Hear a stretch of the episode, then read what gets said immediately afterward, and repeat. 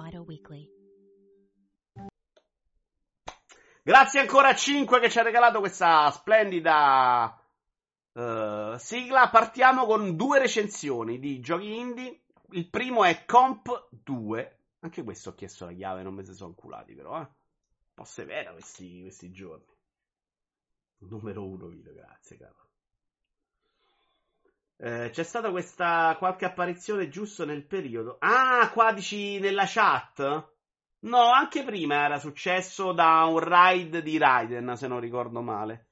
Mi ricordo. E poi siete voi che le fate scappare. È Gogol che le fa scappare, ovviamente, che avrà molestato chiunque. Allora, abbiamo 72 su PS5, 84 su Switch. Pochissime recensioni. Multiplayer, quale si è recensito? Perché su multiplayer l'ho vista la recensione. Madonna, questo l'ho detto, lo dico altre volte. Sulle recensioni gioco indie fanno un lavoro della Madonna multiplayer. Allora, non lo vedo perché a volte non c'è multiplayer, non ho capito perché. Uh, recensioni, guarda quante ne hanno fatte. Vai a tutte le recensioni. Eccolo qua, vedi? Perché non c'è in Metacritic? Non è, mo è colpa mia. Goku il molestatore. Di Simone Tagliaferri. Forse Metacritic rigetta Simone Tagliaferri per qualche motivo. Allora, questo qualcuno di voi me ne ha parlato bene, eh? Del primo, mi ha detto, oh, il secondo. Voto 8. In generale, quella di Comp 2 è un'esperienza che scorre in modo piacevole che tiene impegnati il giusto, esattamente come il primo episodio, tanto che chi lo ha giocato e apprezzato lo troverà sicuramente di suo gradimento non rivoluziona l'originale, di cui eredita presupposti e filosofia, ma non vuole nemmeno farlo presentandosi in perfetta continuità con quell'esperienza. Insomma, se siete alla ricerca di un puzzle game intelligente e impegnativo, non guardate oltre. Ve lo faccio anche un po' vedere perché magari questo lo conoscete in pochi. Vediamo anche un po' insieme perché io non è che lo conosca proprio 100%. Questo è il trailer d'annuncio.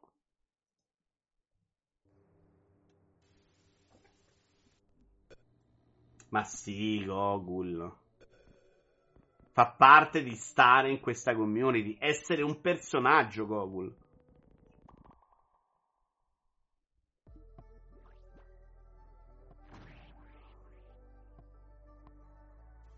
Ok, non credo che sia quello che stiamo vedendo, onestamente.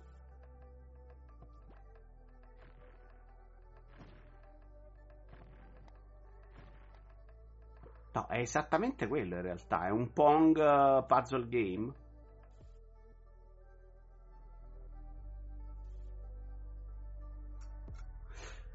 Vabbè, eh, mi è venuta proprio voglissima di giocarlo, eh.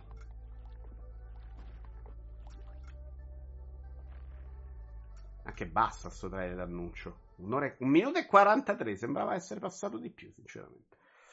Ma andiamo avanti con Inculinati invece che esce dall'Early Access eh, perché secondo me era uscito da 100 anni e quindi mi sono un po' sorpreso anche del fatto che sia uscito solo oggi con le recensioni, però ho visto anche che gli italiani l'hanno recensito adesso, 79 di Metacritic, The Game Machine. A cura di Pietro Iacullo. Inculinati è una lieta novella che diverte a suo modo, insegna, uno strategico riuscito e abbordabile anche per chi non bazzica abitualmente il genere, ma che nasconde diverse sorprese sotto lo strato d'inchiostro delle sue sarcastiche miniature. Così mi ha fatto venire voglia, però, mannaggia a te, eh? Perché esteticamente mi fa impazzire. Pong Puzzle venduto sembra una monnezza, dice Gianbruno. No, monnezza no, però strano. Trailer non molto invogliante, parliamo di comp, eh? probabilmente è un gioco poco telegenico, bisognerebbe provarlo. Sì, ma infatti me ne hanno parlato bene. Eh. C'è anche multiplayer a cura di Giulia Martino. Andiamo a vedere poi quanto dura. Voto 8. Sappiamo che l'accesso anticipato è spesso una modalità ottima per concludere l'idea di sviluppo di videogiochi che richiedono un accurato bilanciamento delle meccaniche e un feedback il più possibile ampio da parte del pubblico. Per Hades questa tecnica ha fatto miracoli e anche per Inculinati si è rivelata una scelta assolutamente vincente. Yaza Game ha di molto arricchito le possibilità ludiche a disposizione dei giocatori, espandendo i contenuti di gioco e rivedendo in maniera minuziosa alcuni elementi potenzialmente capaci di rompere i delicati equilibri. Peccato per la permanenza di alcune situazioni piuttosto ingiuste e per un tutorial eccessivamente verboso e lungo, che corre il rischio di allontanare i giocatori. Il nostro consiglio è quello di buttarsi presto nella mischia, magari a un livello basso di difficoltà, per godersi uno degli strategici a turni più originali e sopra le righe degli ultimi anni. Uh, a un long to beat. Poi mi serve zio Feliero su una cosa di Vanisher. Eh? Se arriva, ricordatemi di chiedergliela. Uh, inculinati. Inculinati 8 ore, 9 ore main più extra. Mi sembra giusto 8 ore. Mentre Banisher, main story 19,5, main più extra 37. Io ci posso stare tranquillamente in mezzo perché se capita qualche extra me lo vado anche a cercare per il momento. Allora, mentre inculinati, sorprendentemente, non ho neanche provato a chiederlo per dire, però potrebbe interessarmi. Uh, aggiunge la lista dei desideri. Fatto. Due recensioni le abbiamo lette da incolonati. Ciao Colocasia. E quindi andiamo alla terza recensione. Ma poi abbiamo la quarta recensione. Oggi partiamo subito con recensione di Termina- Terminator Dark Fate Defiance. Minchia, oggi partenza shock con recensioni. Eh? Non ha un Metacritic, però, uh, però io la recensione da qualche parte l'ho vista. IGN Italia, vedi? Bravi italiani, con le recensioni spingiamo come dei cavalli incredibili. A cura di Andrea Scrigiongiani. Non conosco. Verdetto. Missioni complesse ed elaborate, un livello simulativo degli scontri a fuoco profondo e appagante e una trama comunque dignitosa rendono Terminator, Dark Fate, Defiance un piccolo gioiello del tutto inaspettato che riesce nel piccolo miracolo di restituire dignità a una serie che dal punto di vista cinematografico mi aveva deluso parecchio. Io f- non ho mai visto un Terminator, credo. Avrei preferito avere Skynet come nemico e vedere il design classico dei vari Terminator e Hunter Killer? Sicuro. Ma non trovo giusto che una preferenza personale vada a intaccare il mio giudizio e il voto di un prodotto a cui non mancano meriti e pregi. L'acquisto è consigliabile a uno spettro insolitamente ampio di giocatori, rendendo appetibile sia gli appassionati di strategici particolarmente simulativi, sia gli amanti della saga di Terminator. La presenza di una difficoltà story mode permette anche a chi si trovasse per la prima volta a vivere strategici civili di prosperare con facilità e godersi il gioco. Ciao a Black Cat! Mm, come l'ho pronunciato? Defiance. De Defiance. Mi piace Giorgiani, eh, mai di manica larga. Quanto gli ha dato? 8,5 però, eh? 8,5, non pochissimo, 4 rating. Eh, vorrei vedere se c'è un altro qua italiano. Eccolo qua, c'è anche multiplayer, ce l'andiamo a leggere a cura di Simone Tagliaferri. Questo mese a palla de fuoco.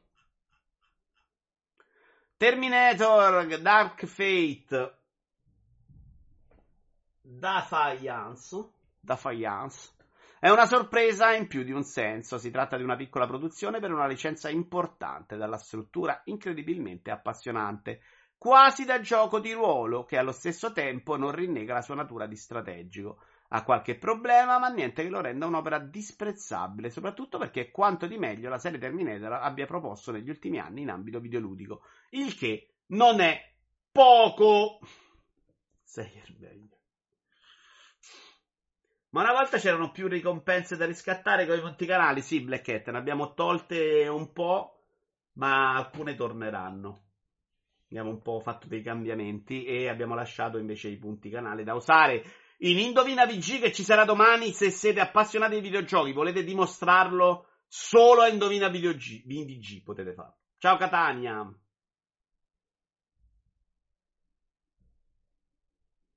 Me lo sono comprato a Sensio Verde, ma te pare che aspetto Uh, che è il mio compleanno a giugno. L'ho comprato, però non doveva arrivare gratis a quel pezzo di fango. Lo proviamo insieme domani dopo pra- ora di pranzo. Forse facciamo video influencer la mattina e a seguire invece mi provo sti giochi. Tutti belli.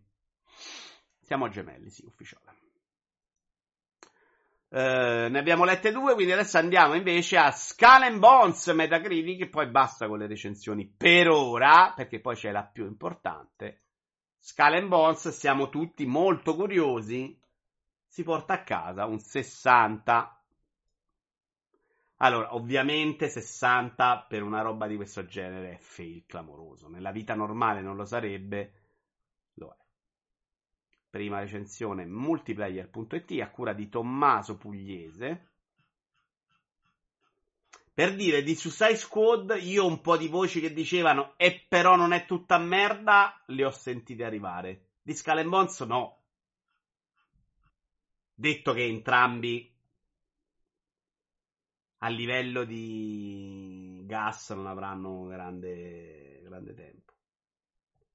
Visto le premesse, non è tanto un fail 60. Sì, ma il voto è relativo, sì. Il problema è che 60 non ti crea la community, secondo me. Quindi il fail è commerciale, nel senso che il gioco, secondo voi, durerà 5 anni?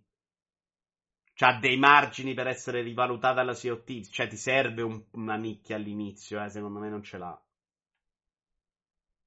No, a me per Ubisoft invece Monaco dispiace un sacco, un sacco, un sacco. Cioè, io, la, io voglio nel mercato una Ubisoft forte. Ero io di Suicide Squad del mondo. No, no, Winnerbago, ho letto dei critici dirlo. Uh, ha permesso il ritorno del cortocircuito. Sono tentato di prenderlo solo per questo. È vero, tra l'altro, Valda, che erano vestiti come degli imbecilli, però si può anche dire, eh. Però sì, però ho visto un pezzetto. Hai sbagliato il tempo. Durante la live speciale del cortocircuito vedevo che si divertivano tutti. Allora, Tommaso Pugliese gli dà 6. Ah, 7, Metacritic è 6. Pur non essendo la produzione quadrupla che Ubisoft immaginava, nonché in definitiva un progetto dal potenziale per molti versi inespresso, Skull Bones può contare su di una serie di aspetti tremendamente soliti. La resa della navigazione del mare, che è la stessa penso di Black Flag, con il suo meraviglioso fascino e le mille scoperte che è possibile fare, il sistema di combattimento sorprendentemente sfaccettato e coinvolgente e l'impianto di progressione solidissimo e ben bilanciato che speriamo troverà ulteriore consolidamento con gli aggiornamenti in arrivo. Certo, ci sono diverse cose che gli sviluppatori avrebbero potuto fare in maniera diversa. La trama è clamorosamente inconsistente e le lunghe traversate sono toste da affrontare, ma il forziere che abbiamo dissotterrato dopo tanta attesa non si è rivelato vuoto, anzi, secondo me da questo boxino 7 pure basso. Cioè, la trama, ma chi se la incula in un gioco del genere? Vediamo se c'è qualcun altro. IGN Italia, The Game Machine. Everai, eccolo qua, andiamoci a leggere un Everai, 6,5, una più severa. Comunque l'hanno recensito tutti alla fine, eh? a cura di, di, di, di, Lorenzo Mango. Si sono accorciate o mi sbaglio queste recensioni? Ultimamente non devo scorrere per 20 minuti. Poi adesso ci sarà quella di Final Fantasy. Purtroppo, purtroppo, purtroppo Skull Bones è segnato da continue oscillazioni qualitative. Il suo mondo aperto è piuttosto vasto, ma anche un po' vuoto. La sua atmosfera piratesca è riuscita, Secondo me era fantastica in Black Flag sta roba. Eh. Cioè, io ero esaltato da Black Flag per la roba dei pirati. Ma la componente narrativa è ben poco interessante. Restano le gradevoli battaglie navali contro gli altri giocatori, la collaborazione tra corsari in PBE e la speranza, le speranze legate al progressivo arricchimento dell'esperienza, suscitate in noi dalla roadmap disponibile sul sito ufficiale del gioco. Per il momento, lo diciamo con un po' di amarezza, Skull Bones è ancora in balia delle onde. La gente si sarà lamentata di aver rotto la rotellina del mouse per arrivare in fondo al voto. Sentivo oggi da Pierpaolo che VeriAI sta chiudendo divisioni del sito. Oh. Non ne so niente. Divisioni che vuol dire? Cosa esattamente? Diccelo. Dici cosa, dici quando, dici perché. Io andrei avanti a questo punto. Su Skull Bones ci interessa anche, purtroppo, grazie a Black Hat. Eh, coach, da quando mi sono abbonato è la prima volta che riesco a vedere una diretta. Dai, coach, bravo. Bravo che ti sei abbonato, ci dispiace per una diretta, però domani non c'è scuse, domani sto tipo H24 live, eh. Domani faccio il doppio delle live che la gente chiama maratone, ma solo per divertimento. Bethesda celebra l'arrivo della serie TV con Fallout Special Anthology. Allora, questa che hanno fatto questi Rincos, lo prendiamo da Spazio Games. Uh, a livello di news in questo momento sto prendendo quasi tutto multiplayer, un po' Spazio Games e pochissimo IGN Italia. Cioè, secondo me c'è una distanza proprio di quantità. Spazio Games tutto sommato copre tutto, però magari ci mette un po' più di tempo. IGN fa proprio roba in meno. Quindi multiplayer è proprio centrale per le notizie, arriva più o meno tutto. Bella cover fatta tu, no Ivan, ovviamente l'intelligenza artificiale e sarebbero i protagonisti di Final Fantasy VII nello scenario di Elder Ring. Gli è venuta mediamente bene, ma questa di Microsoft è fatta benino. Allora, io dicevo che ho una collector uguale, fondamentalmente, però questa ci avrà dei giochi in più, immagino. Perché io l'ho presa parecchi anni fa. Uh, ve la metto anche monitor grande così la vedete. C'è missilone, carina l'idea. Poi è di cartaccia, insomma, fa un po' cagare. Questa edizione verrà lanciata l'11 aprile 2024 e contiene 7 videogiochi della saga di Fallout, tutti quelli principali.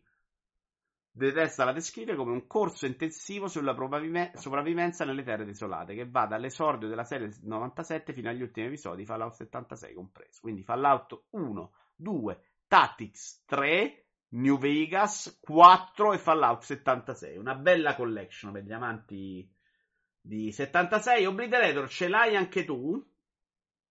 Sì, Sippo non li ha presi bene. E... Che, che mancava di questi giochi qua? A che punto era uscita?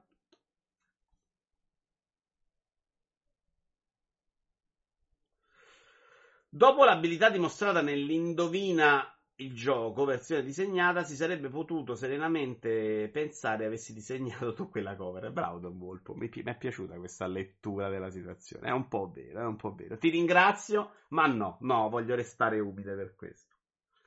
Mancavano il 4 e il 76, ok, c'era già il 13. Xbox Game Pass, ho segnato un tweet, probabilmente sono dei giochi che arriveranno. Spam, sì, ci guardiamo l'immagine, Madden 24 che arrivano per solo cloud.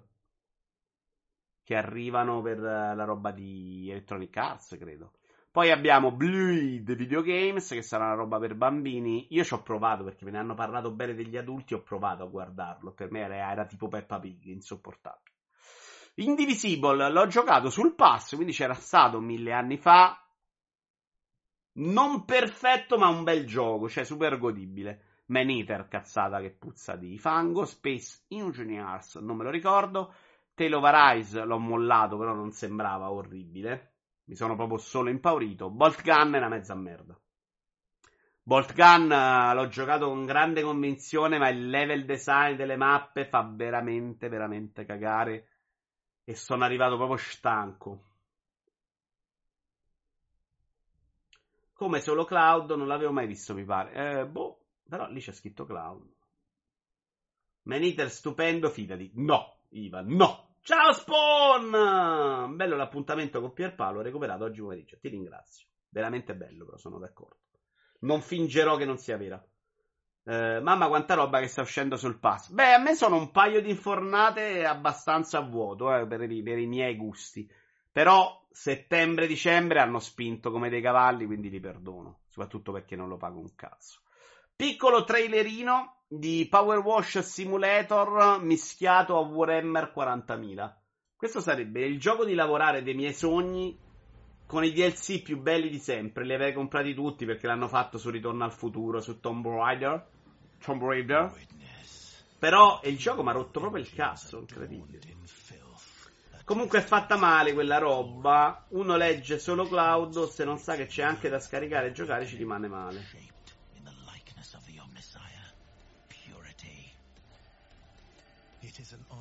Non ho capito. Dici che se legge Cloud non capisce che è Cloud? E però che cazzo devono fare? Sono schermate per gente scimmiata quella però. Se ti piacciono GTA e Carmageddon, Manita fa per te. Mi sono divertito parecchio. Non ti credo. non ti credo proprio.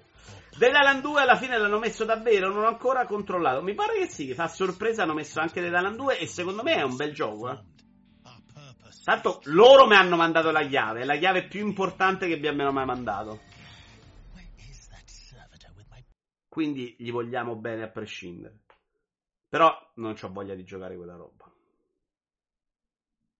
Non hai letto cosa ha detto Scar Wolf.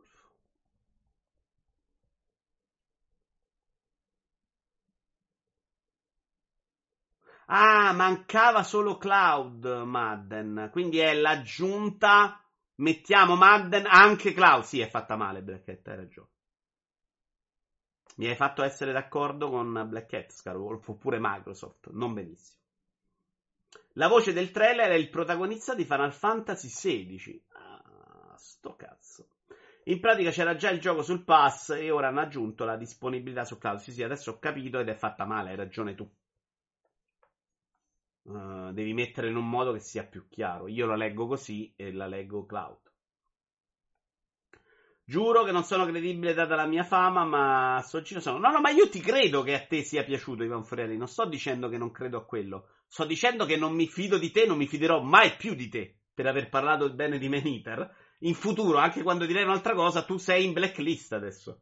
Persone poco credibili nella vita.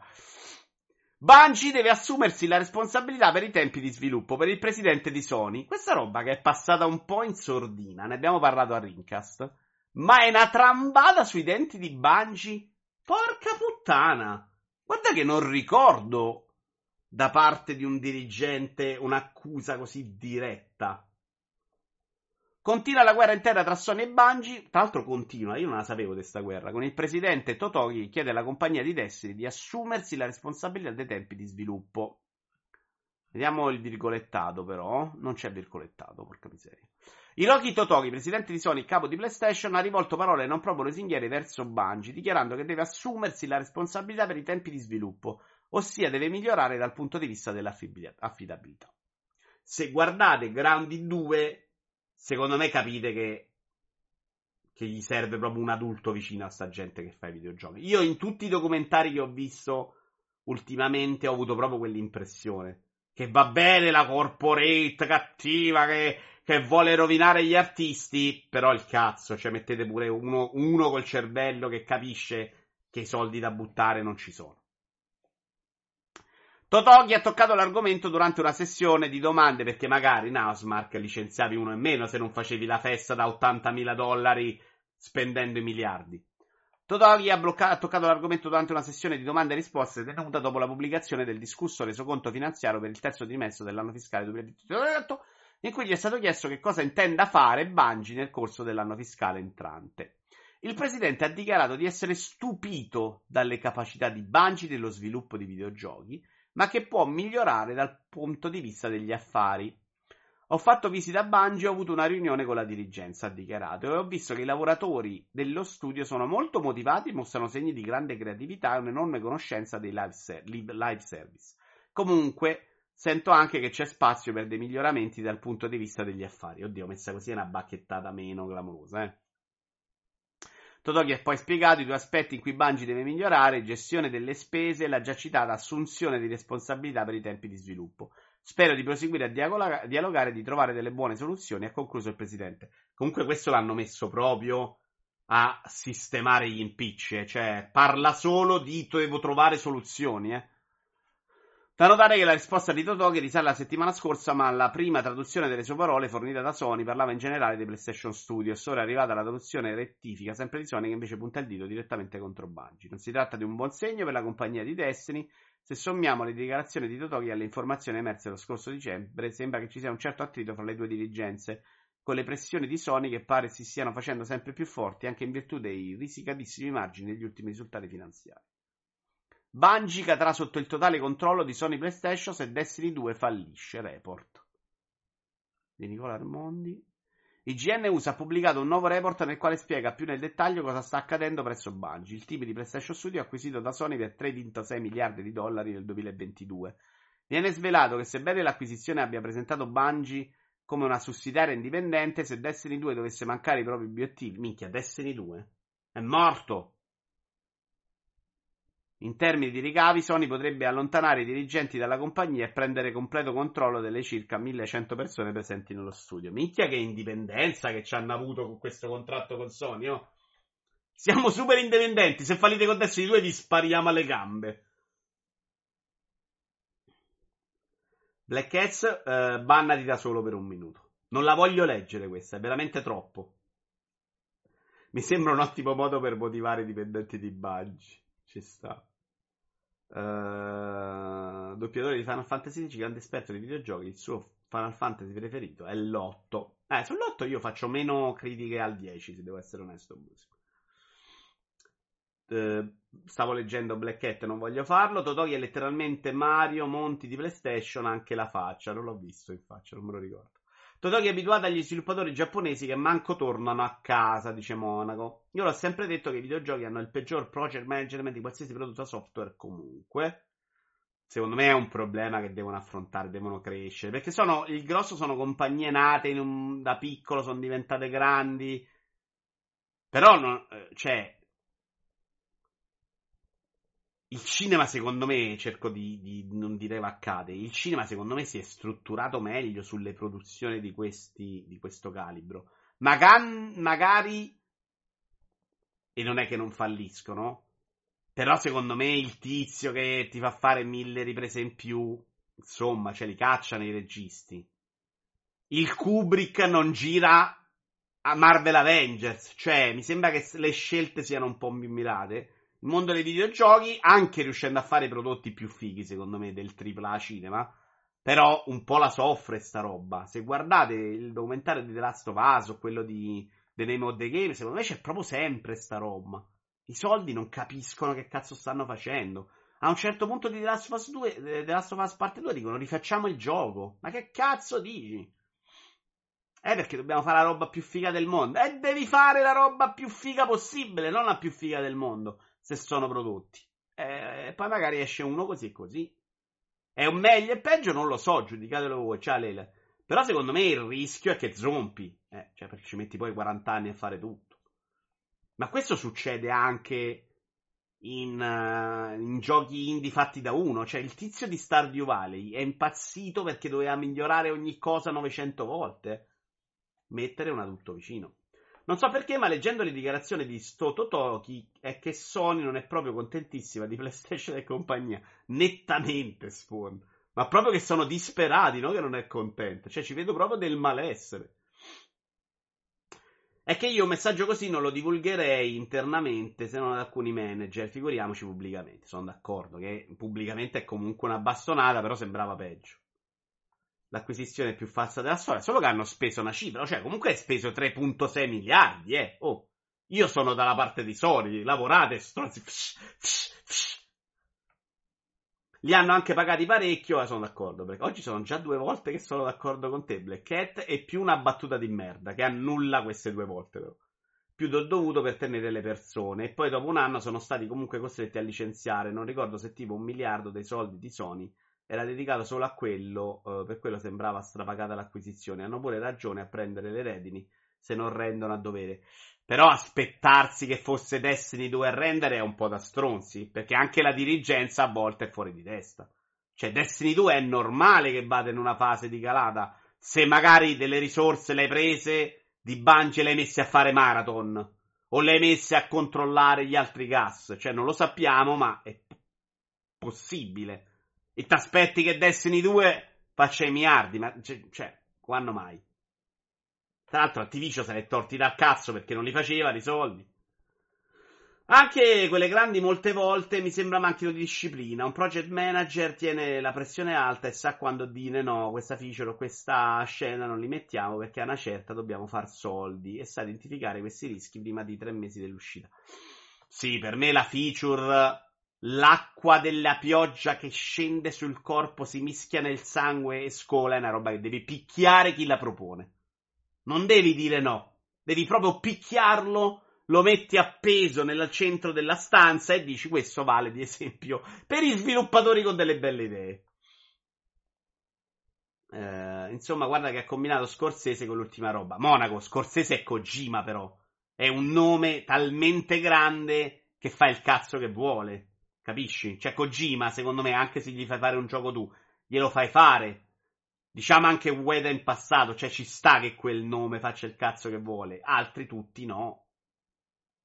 Però il cinema nasce su materie, attori, comparse, eccetera. Il progetto videogiochi nasce e si sviluppa su delle linee di codice. Far andare dritta l'automobile senza il motore e le ruote. È assolutamente molto più difficile farlo. Ma non sto dicendo quello, Winnerbago. Sto dicendo che mancano, secondo me, delle figure che nel cinema ci sono che servono a controllare i budget. Un controllo molto sui soldi, non c'entra niente la, sviluppo. Poi è chiaro che puoi sforare, sicuramente sforeranno anche nel cinema le storie del cinema degli anni 70, quando aveva già 70 anni, sono comunque di roba che si sfora clamorosamente, però le figure c'erano, i collegamenti col boss a dire qua sembra che Phil Spencer un giorno prima dell'uscita va dentro Archene e dice oh minchia era merda il gioco, cioè ma 5 minuti prima, cioè, non c'è nessuno che li controlla perché vanno per cavoli loro, perché c'è l'arte, capisci? I videogame hanno il problema che possono finire per non funzionare. I film sono tecnologicamente molto più semplici, ma enormi ordini di grandezza più semplici. E... Fare un videogioco è più difficile. Gestire un film avendo gli attori non è sta cazzata. Cioè, gli attori sono pazzi, eh, non credete. Sono star, miliardari eh, ci sono storie di film che sono andati a girare nel deserto e ti sei preso un tifone per 80 giorni, l'attore che sta male, eh, le storie del mago di Oz e di gente che è infiammata, ti fa causa, cioè non è esattamente facile quando c'hai gli esseri umani star, eh? cioè sì e no, è complesso come meccanismo, come gestione, insomma. Per me anche la gestione di un film è una roba complessa, cioè girare Avengers devi veramente fare intanto devi schedulare bene tutte le scene, poi devi girarle nel ritmo giusto, poi devi fare in modo che quello non spoiler. Cioè, comunque, secondo me non la sottovalutiamo la gestione di un film grosso. Hai presente quella roba delle corde che hanno la fisica in The Last of Us 2? Non era prevista a un certo punto durante il Covid. Un tizio a tempo perso, mentre era in smart working, ha deciso di farlo. Uh, roba delle corde, spiegamelo meglio. È stato Giraglia, no? Quindi al 100% la sua linea di scommettere sui gas. Possibile a sto punto, eh. Perché nessuno parla mai di quanto sono fighe le felpe di Vito? Grazie, Ivo. Perché ce l'ho da 82 anni. Adesso non mi si arriccia sulla panza, però l'hanno vista tanto, dai. Quanto cose giuste devo dire prima di annullare la battuta? L'hai già fatto. Io sono matto, ho rinnovato Disney Plus per il documentario di Kojima, hanno detto oggi che non esce in Italia. Sai che l'ho scoperto anch'io adesso, Valdo, un minuto prima della live. Io lo sto guardando, sto recuperando Scrubs e Malcolm, eh, quindi sono già due mesi che ho fatto. L'ho fatto a dicembre per la Carrà. E soprattutto Kojima i giochi li fa uscire e vendono bene, dice grazie per tutto il pesce. Ueda più che mai adesso che ha uno studio indipendente. Ehm, Ueda però sparito Super Divi, cioè Ueda è rimasto Ueda anche coi soldi suoi, è un rincoglionito, cioè io capisco anche Sony, eh. Bello Ueda, eh. Non rinuncerei a Ueda, però è uno pure che ci mette troppi anni a fare le cose, dai. E infatti non ha fatto uscire il suo gioco, sarà là, no, adesso decido io, posso fare il cazzo che voglio e la gente che muore di fame. Considera comunque con videogame prima di un tot di tempo non lo vedi, cioè per quello esiste le vertical slice, ma facile a dirsi. Passa molto tempo prima di avere qualcosa davanti agli occhi che sembri un gioco vero e giudicabile. Per questo spesso succede quella cosa di Phil che arriva all'ultimo minuto e dice: Oh cacchio, sto giocando a merda. Te lo dico per esperienza diretta lavorando nei videogames. Ma io ti credo a senso verde. Anche il libro di Shai, secondo me, è molto indicativa in questa cosa di capire quanto sia difficile, quanto far funzionare tutto è difficile. Però voglio farti un esempio banale. Stai facendo Bayonetta 3. Ok? Lo devi fare esclusiva Switch. Non fare il gioco con i giganti. Porca troia, possibile che non c'è uno vicino che gli dice amore, se fai gio- tutti i giganti il frame rate se ne va a puttane su Starware. Serve un adulto che dice, ma non perché sia, poi tutto può funzionare, non funzionare lo stesso, ma serve un adulto che dice, meno ambizioso, poi gira tutto bene, ci aggiungiamo un pezzetto. Ma che cazzo, non puoi sempre partire da il miglior open world più grande del mondo, gigante con tutti i personaggi più fighi, le cutscene più belle. Calmate. Easy, easy. Però la raccontava anche Pessino sul set di Avenger, tutti stanno a petto in foro casati a molle, ai VG ci stanno dei poveracci piegati sulla sedia che per anni non vedono nulla del proprio risultato depressi. Mettigli pure un Mario Monti con l'orologio a monitorare i budget ed escono tutti i Redfall. Io non sono convinti che nel cinema stanno tutti a petto nudo, magari gli attori, eh, che comunque c'è. A me se mi fai fare il film Avengers lo succhia ai cavalli, perché comunque mi hai dato 15-20 milioni.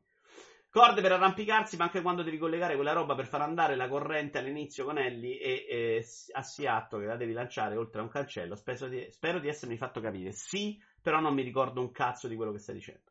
Però ho capito cosa intendi. Semmai la differenza tra videogiochi e cinema è la continua contaminazione che c'è tra il lato creativo e il lato tecnico durante lo sviluppo, che richiede molto più sforzo per tenerla sotto controllo e renderla una uh, relazione produttiva. È arrivato Marco MK.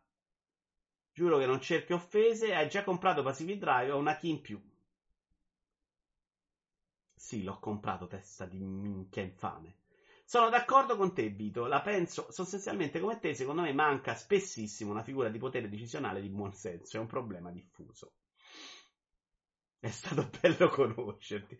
Comunque, sì, ma puoi venire qua in live a dirmelo. Ma regala per strada e non cagare il cazzo, no? La filosofia di Naughty Dog è quella, cercare di fare sempre meglio del loro ultimo gioco, che da un lato è un bene, dall'altro è una condanna. Lato utente, Black Cat è bello, abbiamo dei giochi più belli di Naughty Dog, però io la guardo dal lato Sony. Sony non gli frega che The Last of Us 2 sia un sacco meglio di The Last of Us 1, gli interessa che sia un bel gioco che venda. L'idea di voler fare Naughty Dog, secondo me, non si sposa con l'idea di prodotto, si sposa con l'idea di artista per cazzi suoi che nel tempo libero fa quello che vuole. Qui puoi fare la roba più figa del mondo. Ma questa roba succede agli esseri umani. C'è, c'è un sacco di gente che non fa cose su internet perché è bloccata da volerla fare la roba più bella del mondo. Poi c'è Vito Iuvara che se ne sbatte il cazzo e dice: Se la dovessi fare figa non ci riuscirei, non ne farei cento. E io voglio fare il cazzo che voglio. Però quelle persone, se riuscissero a farne una figa, sarebbe bello. Il problema è che spesso non la fanno. Nell'idea, anche sapendo che non se li incula nessuno, di voler fare la roba sempre perfetta, incredibile. Il mondo non è fatto delle cose perfette. Il mondo è fatto di cose belle, di cose brutte e le imperfezioni a volte accettiamole. No, Vito, dissociati da te stesso e la fallaccia ai cavalli. No, ho sempre detto, per soldi sarei dispostissimo.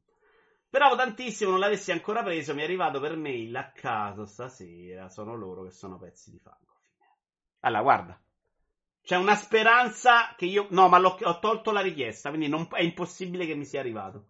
Perché quando non me la danno, poi tolgo incazzato e offeso.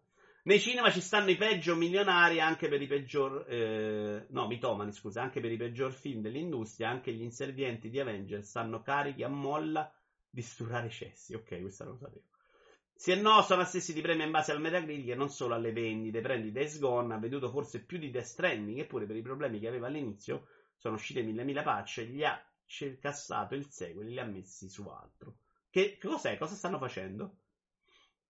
Comunque nei videogiochi oggi il problema non è l'ambizione, è che se scendi di ambizione e non dici di voler fare la roba migliore del mondo, finisci nel dimenticatoio. Sì, ci sta, io credo che l'abbiano un po' portato loro. C'è una bella dichiarazione alla fine di Grounded 2. La, il documentario alla parte finale, secondo me, che è la più bella perché c'è la roba dei leak, ma c'è anche questa parte in cui c'è uno sviluppatore che dice: Magari torniamo a fare videogiochi un po' più piccoli. Dice, ma fa proprio fa questa cosa, questa sequenza di frase. Facciamo i giochi un po' più piccoli perché una volta non erano così piccoli. Cioè, non devono essere per forza 250 ore. Resident Evil, 8 ore, rigiocabile tre volte, era una figata. Resident Evil 2, quanto durava la campagna? Cioè, anche quella era figata. Anche l'idea che il videogioco non debba durare tre volte un film, ma 700 volte un film, è sbagliata. L'ha chiesto il pubblico. No, l'hanno abituato loro per vendere. È una roba commercialmente si è spinta fino a essere fuori controllo. Perché magari se The Last of Us 2 lo fai fighissimo, ma lo fai di 6 ore, ti costa meno.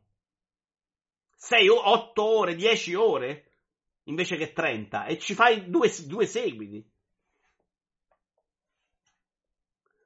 Però al di là delle vendite, potersi fregiare dell'unico titolo all'altezza di Rockstar per narrativa e realismo dei personaggi è anche un vanto che se porta a guadagnare un po' meno per Sony può comunque essere una cosa più positiva che negativa. Ma infatti Scarwolf, Naughty Dog mi pare che anche quel documentario si percepisce faccia un po' il cazzo che vuole per quello. Il problema a Scarwolf è che se sbagliano un gioco succede quello di Bungie e noi perdiamo Naughty Dog. Perché intento a Naughty Dog c'è gente di talento che appena vai là gli dici e però devi fare io, cambio la dirigenza, se ne vanno da un'altra parte. Perché è tutto bello se funzioni, ci sta, finché riesci a essere Naughty Dog, ma puoi sbagliare. In un mercato del genere puoi fare la cannata. Probabilmente un po' di inculazio se la son presa con la roba live, online. E poi li perdiamo, eh. Cioè, poi se questa industria continua a fallire e i fallimenti sono sti bagni di sangue. Eh, vediamo quello che succede a Rocksteady, per esempio e poi lo impiccano in sala pensa. Voglio avere una certa immagine con le esclusive. Eh, questa cosa una volta si portava un po' di più, secondo me. Eh. Oggi mi pare abbiano rinunciato. Zio Feliero, mi servi tu? Io ho chiesto per i giochi da 200 ore, sì, questo è un po' vero. Secondo me The Last of Us 2 è anche troppo lungo, un po' di snellimento avrebbe giovato. Nettamente, Marco MK, nettamente. Ma io non voglio parlare con te, devo ricordarmi di non leggere. Hanno spinto loro, come dice sempre, per paura del mobile game mordi e fuggi, ma tanto ora ci vanno tutti sui giochi più piccoli, altrimenti scoppiano. Ehm, The Banishers. Si vede che non ci sono i soldi, l'animazione facciale non regge, a livello di narrazione funziona lo stesso. Quindi siamo anche pronti. Io sono uno che la vuole la super tecnologia, ma non ho bisogno della roba che fai in Cyberpunk a livello di animazione facciale con l'attore famoso. Sono d'accordo, Vito. Infatti, io penso che il successo delle remake di Resident Evil 2 non sia solo che è fatto bene, ma che riporta una formula di un AAA che dura, vado a memoria, un 15 ore. Secondo me anche qualcosa in meno. Se lo conosci, anche meno. Una cosa del genere. Eh, che se ci pensi è poco, ma quel poco va benissimo. È 8 volte un film. E oggi i film durano troppo, cazzo. Questa sarà la prima generazione senza un gioco Naughty Dog. Uh, dopo aver cancellato The Last of Us Online, il prossimo progetto sarà lontano. Nah. Secondo me una cosetta ce l'hanno in programma e arriva, dai. Secondo me per PS5 una roba Naughty Dog esce. Non voglio parlare con te, se ci fosse stato ancora Radio Video entrava a gamba tesa, te l'avrei trublito. Allora, zio, però, prima che mi scordo, eh, oggi ho chiuso un nido in Banishers, il primo che ho incontrato. Minchia, ma è normale che fosse così complicato? Ho rischiato di morire, ho usato quattro pozioni, menavano come fabbri e non finivano mai. Domanda. Mi risponde zio, una cosa tra me e lui. Ci sono diverse altre produzioni minori che pure sviluppano. Ma di che cazzo stiamo parlando, tra l'altro? Ah, le critiche a Bungie. Minori che pure allungano il brodo e la cosa gli fa evidentemente male, tipo Kena. Mm, non me lo ricordo allungato troppo Kena, me lo ricordo troppo stronzo per i miei gusti. Oggi, però, se mettevi modalità storia non era così allungato. Oggi il CEO di Warner Bros. ha detto che Suicide Squad è andato sotto le aspettative, ma genio del male non te lo aspettavi sul serio? Come dici tu, i team hanno bisogno degli adulti, ma purtroppo spesso gli adulti sono affaristi che non capiscono una fava. Facciamo i cast che hanno successo i cast, ma non è proprio così. Black Cat, questo però bisogna capirlo. Eh. Rocksteady fino adesso ha sempre detto che non gli è stato imposto il gas. Vediamo quanto sia vero, non lo possiamo sapere. Secondo me per Suicide Squad si sono anche accavallate male un po' di cose. Per me quello che ho provato era proprio una merda. Però si è accavallato anche di brutto l'interesse sceso per quella roba là, nettamente. In, se fosse arrivato al momento di Avengers di Square, secondo me già faceva meglio. Perché Avengers di Square arriva in un momento migliore e, e cannano proprio tutto loro nell'estetica e in tutto. Questo già poteva salvarsi, quindi già quello gli impatta. Seconda cosa, in un momento di saturazione completa del mercato gas, che secondo me 5-6 anni fa, prima di Warzone, secondo me potevi sperarci un po' ancora di infilarti. Secondo me Warzone ti ruba proprio tutto, cioè non rimane più un cazzo una volta che entra uno come così grosso. Sopra le 20 ore inizia la brodaglia. Naughty Dog mica ha solo un team di sviluppo internamente, dai, sicuramente qualcosa esce. Guarda, mi pare che non ne hanno troppissime, ma sì, hanno lavorato a delle cose. Su questo non sono d'accordo. Se ne canni uno, ok, persone è un problema, magari anche grosso, ma gente di quel livello ritrova lavoro il giorno dopo e torna a fare esattamente ciò che faceva il giorno prima. Guarda, Kojima con Konami è il cazzo, Scar Wolf. Cioè, Kojima è Kojima. Si prende probabilmente la gente che conosce migliore di Konami e la porta. La gente di Naughty Dog si sparpaglia, cioè il grafico non è Kojima che porta la sua visione e do lo metti lo metti sta. Il grafico va a finire a fare un altro gioco tipo Suicide Squad. Quindi hai perso il grafico di Naughty Dog per fare Suicide Squad. Eh, un conto è il capoccia. Sono anch'io d'accordo che se prendi il capoccia di Naughty Dog e di The Last of Us, um, Drachman fa la stessa cosa se c'hai i soldi dietro. Intanto li deve trovare che non è facile. Però il tecnico, quello che fa la grafica di The Last of Us, magari no. Non è scontato. Lavoro lo trovano, ma non è scontato. Se cancellavi Suicide Squad prima del lancio, dopo sette anni di sviluppo, dovevi chiudere eh, immediatamente Rocksteady. Asperina, ciao! Suicide Squad è stato anche un problema di marketing e comunicazione? Mm, no, il trailer era, mostrava il gioco, il problema era il gioco, dai. Poi è chiaro che secondo me non se l'aspettavano, eh. Cioè, al lancio, a quel primo trailer, per me si aspettavano una bella reazione, un po' rincoglioniti. Helldivers 2 sta andando bene. Uh, sì, non so, lì le aspettative sono più basse, c'è più interesse. Vediamo se funziona come gas. Al momento ha funzionato come gioco. Se funziona come gas lo scopriamo almeno tra sei mesi. Vedi il livello dei nemici e il modificatore della sfida, tipo danni aumentati con attacchi pesanti. Se non fai come ti dice, fai molto meno danni. Ah, cazzo, non ho proprio letto che ci fosse. Secondo me iniziare a pubblicizzare lo sviluppo, grazie zio, fin dai primi momenti potrebbe aiutare ad avere subito un responso e cambiare il tiro. Su 6 squad si poteva salvare se fosse stato fatto vedere prima di essere irrecuperabile. Eh vabbè, però lì non ce l'hai Marco, cioè che fai vedere la roba che c'hai i bug. Ora stanno licenziando gente, le software house, non assumendo. Lello però è un'altra cosa, Demix. Secondo me lì si va un po' all-in su non sapere cosa sta succedendo. Magari sono finiti i soldi a buffo i finanziamenti che arrivavano proprio per i gas, fai meno giochi, ci sta pure che mandi a casa delle persone. Naughty Dog è lo studio, penso, con più licenziamenti a rotazione per via del crunch, ha solo cambiamento, quattro, cambiato 4 dirigenze in 20 anni. Non hanno proprio team separati, in grande 2 lo dicono, e anch'io mi ricordo sta cosa nel documentario, che spostano le persone sui progetti a seconda delle necessità. Infatti, quando hanno dovuto aiutare per Uncharted 4 i lavori della Last of Us 2 hanno subito ritardo. Però intende due team, uno sta lavorando su Uncharted 4 e uno su The Last of Us, ma sono fasi diverse più che team diversi, sono d'accordo. Che forte Vito, buonasera a tutti, ciao Ronin. Vero, ma almeno è partito bene, su Side Skull Bones sono praticamente morti alla partenza. Vero. Oggi vedi quante cose vere, Black Cat. Era la tua giornata e tu hai rovinato tutto con quella battuta orribile che siano finiti i soldi sicuro, dico che al momento non è che solo questi escono e trovano un altro lavoro. Ah, questa cosa hai ragione. Però sai, oh, sono il grafico di Naughty Dog di The Last of Us. Secondo me c'hai più probabilità, dai. Drachma se ne serviva quel grafico per un risultato finale alla The Last of Us 2 ce lo perdiamo per strada, probabilmente era sostituibile. Mm, non sempre vero, ma il buon diretto dovrebbe avere quelle letture. Eh, però Scarwolf, eh, le dinamiche all'interno di una società così grande non lo sai, magari il grafico bravo non lo scopri perché vedi il risultato finale che è del team, lui l'hai visto, sta alle riunioni, a una se la perde, a una va a fare l'animazione, poi vai a fare la riunione del, del level design, eh? magari non sai manco chi cazzo sta facendo la grafica. Uh, hanno personale da lanciare su due progetti. Non vuoi mettere un Lego subito prima della live? Sto rosicando vedendo la thumbnail. Ah, scusami, non puoi mettere un TG Lego subito prima della... Durante, alle 20.30 è uscito Vald. Ce la vuoi fare domani però. Dai, alla fine di questa live, tutti a guardare il TG Lego. Ho fatto quello e Game of Kilos in contemporanea.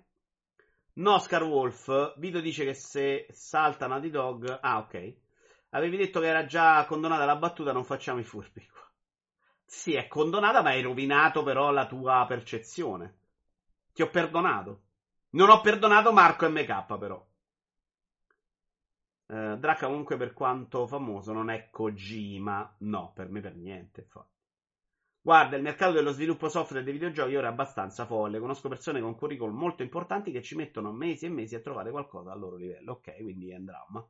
Non riesce a fondare chissà che da solo, Kojima schiocca le dita e trova gli impiegati in una notte. Ci sta. I lunghi tempi di sviluppo attuali sono un grosso problema per giochi che si basano su formule IP famose o osannate a un certo punto, ma che possono tranquillamente tramontare nel mentre che il gioco esce. Ok iniziando con uh, l'eclatante Avengers fino ai giorni nostri. Sì, nettamente. È una roba proprio veramente troppo. Io non investirei mai in soldo su neanche The Last of Us 3, guarda. L'avrei investiti su Sphere Cats quando l'ho visto, perché ho detto questa è l'idea più geniale del mondo, funziona da Dio, Ferruccio devo andare a dargli i soldi perché cazzo, meraviglioso. E invece era un, un tentativo scolastico di, di fare copiare una formula già vincente. E intanto, visto che non vogliamo parlare con questo pezzo di fango che è Marco MK, ci andiamo a vedere il Metacritic di Pacific Drive che io ho pagato 18 bombe perché io ci tengo a non farmi comprare dai poteri forti. Non mi faccio comprare da una chiave. Quindi volevo avere essere la pega, capito? Ok. Fai il rimborso. No! Si attaccano al cazzo, gli do i soldi. Uh, Peach, tra l'altro non l'ho neanche iniziato, però non voglio fare rimborso, voglio giocarlo domani, l'ho messo in scaletta. Hai pagato per la critica. Quanto abbiamo visto? Quant'era, scusatemi? 78, beh, insomma, eh. Ah, insomma. Perché mi sa che uno dei problemi è la difficoltà. Di Gennaro Saraino. Stanno cambiando i recensori in Every perché non ne riconosco mai uno. Vito, la polybag di Animal Crossing sarà anche in vendita a 5 dollari. Molto meglio, Davian. Grazie. Bellissima notizia perché stavo rosicando un botto. Uh, poi mi cerco il link, grazie. Pacific Drive è un titolo che sprizza passione da ogni tubo di scarico e non possiamo che essere felici per Ironwood Studios e per l'amore riposto nella loro opera d'esordio. È un gioco dal design solido e ben collaudato, ma non sempre funzionale come dovrebbe. Il nostro consiglio è di non desistere dal salire a bordo della Station Wagon. Potreste scoprire che perdersi nei meandri della zona può avere i suoi lati positivi e, considerando il prezzo del biglietto, tanto vale farci un giro. Eh, non riesco a capire troppo che cazzo di gioco è, però.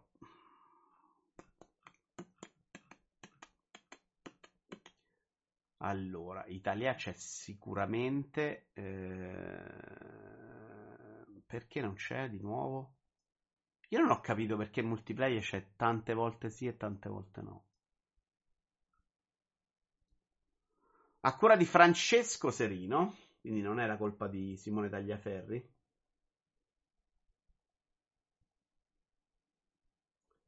Più che la difficoltà, da quel che ho letto e visto, è la macchinosità che poi si traduce in difficoltà. Ah sì?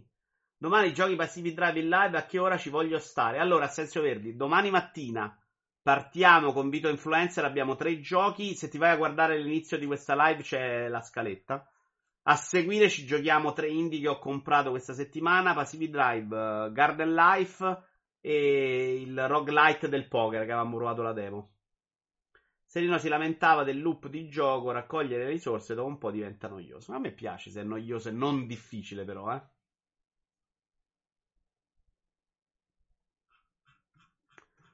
Serino, serino, serino. Sette e mezzo. Passivi Drive una buona idea e tre quarti di buon gioco. Quel che manca è un elemento che rende il suo gameplay più interessante, i suoi viaggi più emozionanti. È fantastico e assolutamente consigliato perdersi nella sua atmosfera, anche se alcuni aspetti ne vanno a minare un bel po' la forza, ma si vede che manca qualcosa. Forse una minaccia più pressante, forse un'azione più complessa dello scendere dalla vettura per andare a segare un po' di lamiere. Scappare dalle anomalie più grandi e pericolose è infatti una delle cose più divertenti che può capitare ed è un peccato visto le potenzialità del resto. Trama e personaggi fiacchi, raccogliere materiale dopo un po' diventa pesante, manca qualcosa che lo avrebbe reso più interessante e completo. Mi dispiace un sacco, cazzo. Però l'ho preso, vaffanculo. Marco MK. Intanto me, mandami quel link in privato, porco che non li conosco. Ma hai rotto il cazzo, eh? A me la demo ha convinto a non prenderlo. Pacific Drive è il classico survival rompicoglioni, va in giro, smantelli e crafti. Mi aspettavo qualcosa di più pazzerello. Uh, a me è piaciuta proprio un sacco l'atmosfera invece. Dalla demo mi sono proprio convinto a prenderlo.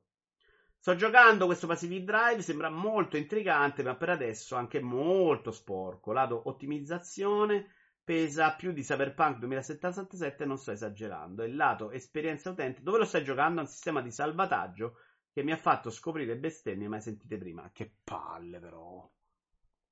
Minchia, io voglio l'F5. Ciao, El Maria. Abbiamo parlato di te prima, non mi ricordo per cosa. Ah, per uh, Bolt Gun che era merda. Nintendo Direct del 21 febbraio 2024, un uh, Nintendo Direct di quelli partner Speriamo che ne esce uno di quelli belli, cioè con la roba Nintendo. I pattern per me sono diventati Nintendo Direct veramente 6 minuti lì orribili.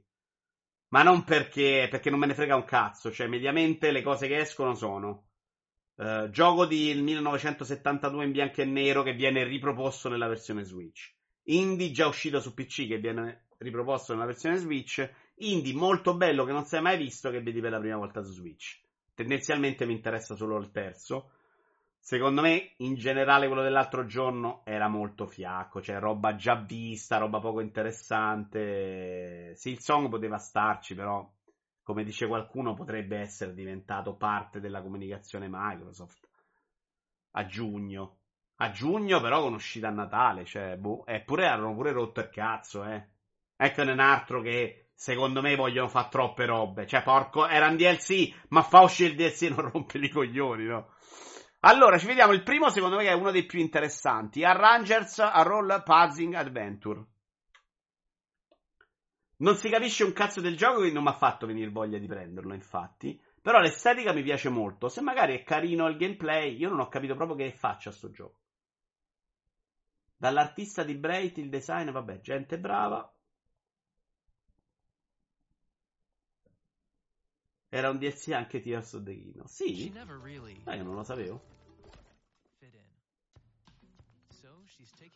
Guilty Pleasure, la raccolta di vecchi Battlefront da vendere. No, vabbè, sta roba non ve la metto. Io vi metto la roba più interessante.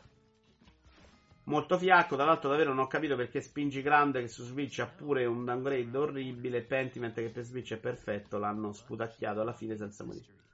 Io non ho capito perché portare Grounded su Switch. Per me è insensato come entrata.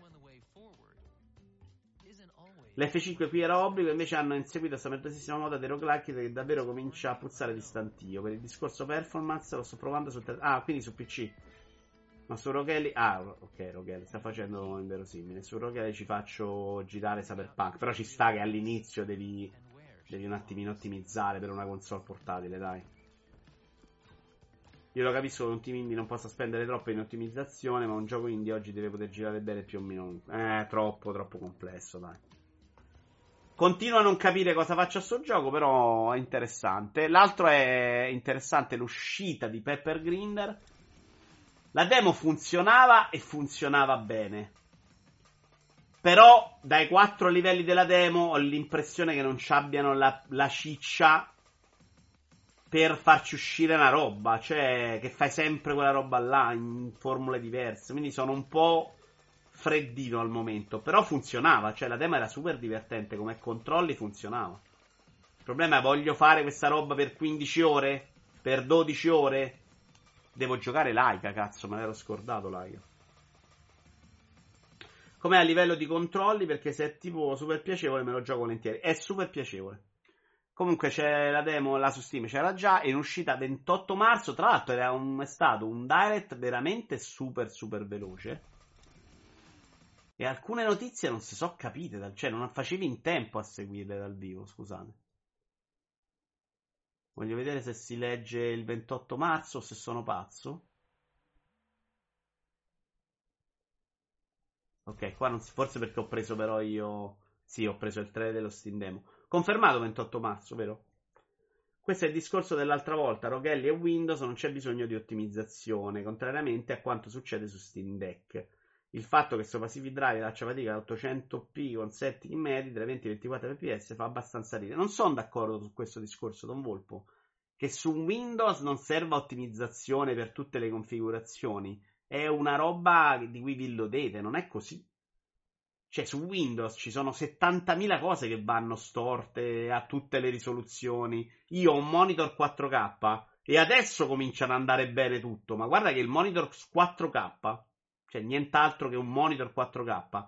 Con i giochi indie è stata una tortura per due anni. C'era sempre qualcosa che non funzionava. Quindi 800p, magari sai che è una risoluzione di quella che oggi usano una piccola percentuale e ci arrivi in un secondo momento. Non è che non ottimizzi, cioè devi valutare tutto nell'insieme. Cioè 800p abbassi la risoluzione, ma la grafica non è solo risoluzione bassa, altrimenti ottimizzare non servirebbe mai. Pacific Drive anche nelle rece parlavano di problemi su PC, performance non migliorate rispetto alla demo che non era leggerissima. E a me andava, grazie a Dio, la 3090. L'altra roba che ho segnato, e tra l'altro l'ho aggiunta stamattina perché ne ho sentito parlare bene da Mottura su Round 2, è questo qua, magari piace a voi, Endless Ocean Luminous. Ah no, questo è quello, no, non c'entra un cazzo, scusate. Questo è quello dell'oceano, lo mettiamo a tutto schermo. Uh, Wallone ha fatto un po' il simpaticone. Secondo me gli animali non sono terribili per niente. I pesci mi sembrano molto belli. Poi il resto. E per me questi giochi funzionano molto bene se sono proprio belli da vedere. Quindi, boh. Poi eh, non si è capito che gioco è. Cioè, qua è proprio bruttino. Finché si vedevano i pesci, invece figo. Ah, ma Endless Ocean è una saga? Un nuovo capitolo della saga. Per me questo Day One. Eh beh, se ti piace il pesce, Winterbago ci sta. Ma è una roba Endless Ocean? Che saga è? Che devi fare? No, gli dice proprio un nuovo capitolo, eh.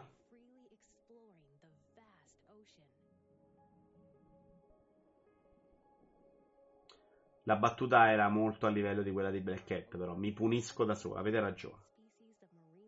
Però ci stava. Ma è tipo Africa, quindi vai proprio a fare le foto? Devi scoprire i pesci. Ok, no, per sapere, non era una critica. Cioè, così mi incuriosisce di più che farci un gameplay, eh. E secondo me quando si vedono i pesci non è per niente brutto sentito rumore che non so cosa sia. Ci sono pure animali preistorici e mitologici. 2 maggio 2024. Per il momento non sono così interessato. Dopo il direct, proprio un'ora dopo, è uscito Elder Ring Shadow of Earth 3 Official Gameplay Review Trailer che avrete visto sicuramente tutti 800 volte. Trailer che a me non cambia proprio niente nella vita. Mai collezionato carte sportive? No. Volete che mi tolgo?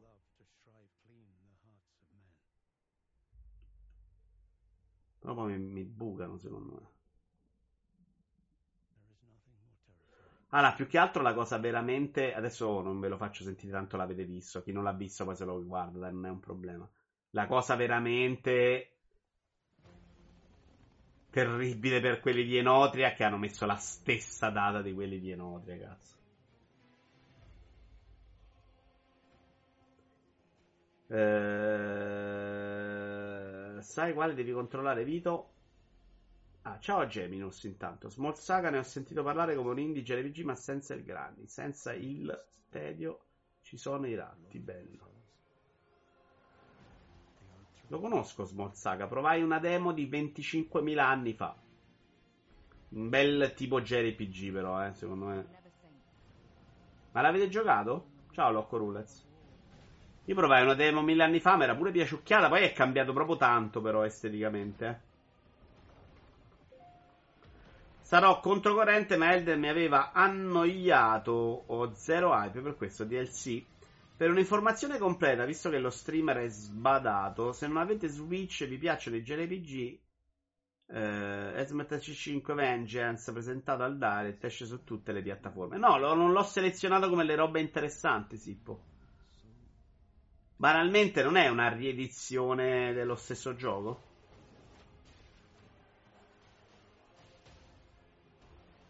Questa cosa è terribile per Enodia. Oggi hanno fatto un po' di comunicazione scherzosa, simpaticona. Io spero che lo spostino. Vito, hai qualcosa di Laurence Rabbia dietro? È un disco, è il Blu-ray, sì, in edizione super limitata. Bella edizione. Io non sapevo neanche fosse uscito Saga.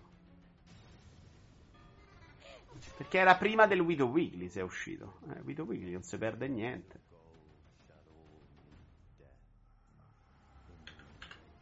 Small... Non compro niente adesso perché ho dovuto comprare 20 giochi perché... Mor- oh minchia, 20 bombe?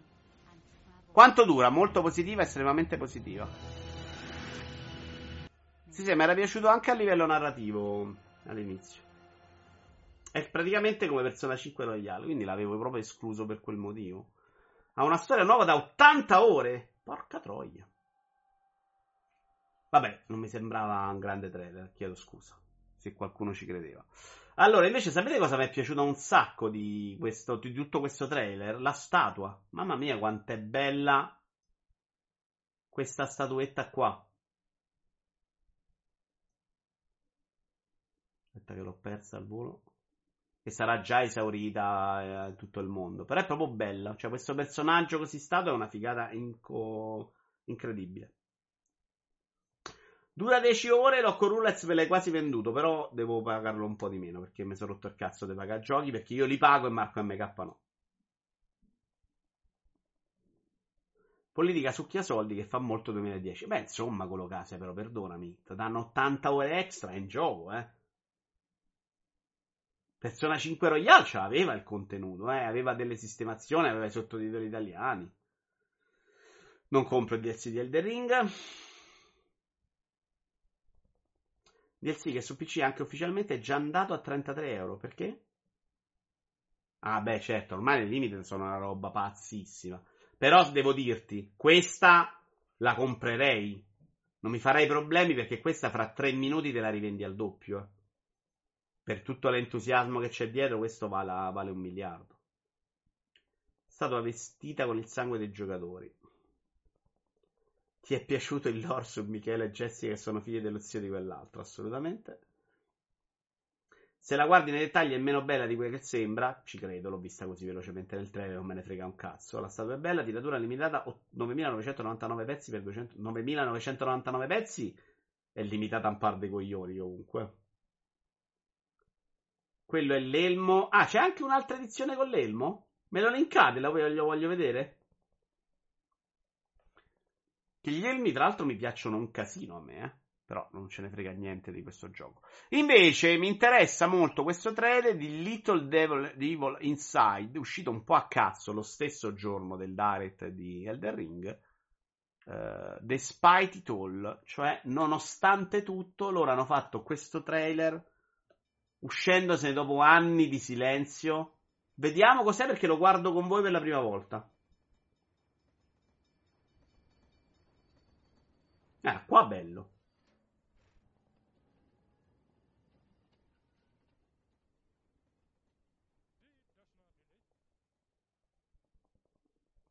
E allora compra quello con l'elmo e gioca di tutto, eh? eh Elden Ring con l'elmo in testa, come per Doom Eternal. Qui è ancora molto bello. 80 ore siamo sicuri? L'ha detto Sippo, io a Sippo credo. Giocai, sai che non mi ricordo il nome della saga? Potresti aiutarmi a non mettere la sigla perché non mi viene in questo momento? Shin Megami Tensei, mi è venuto. Che è la stessa cosa, per carità, buone aggiunte, ma mai valeva il prezzo pieno. Eh, vabbè, però magari è un'aggiunta per chi non ha giocato l'originale. Elmo solo a 179 limitata a 9900 pezzi. Continuo a credere in questo gioco, ma i presentimenti sono brutti. Beh, l'avranno proprio ricominciato da zero. Secondo me siamo usciti con un trailer super farlocco. Qua però meglio dell'ultimo trailer che si è visto, che invece sembrava proprio ridimensionato clamorosamente. Eh. Cioè, questa mappa è bellissima. Artisticamente qua ci siamo, per esempio. Gameplay trailer lo chiama. Questa è la parte che invece avevo visto di sfuggita, mi sembra molto più da giochino. Sì, lo sai che in un Fantasy moderno la vorrei così la mappa. Ma qua è bello, cazzo. Però a dispetto del primo trailer sembra molto più una roba narrativa.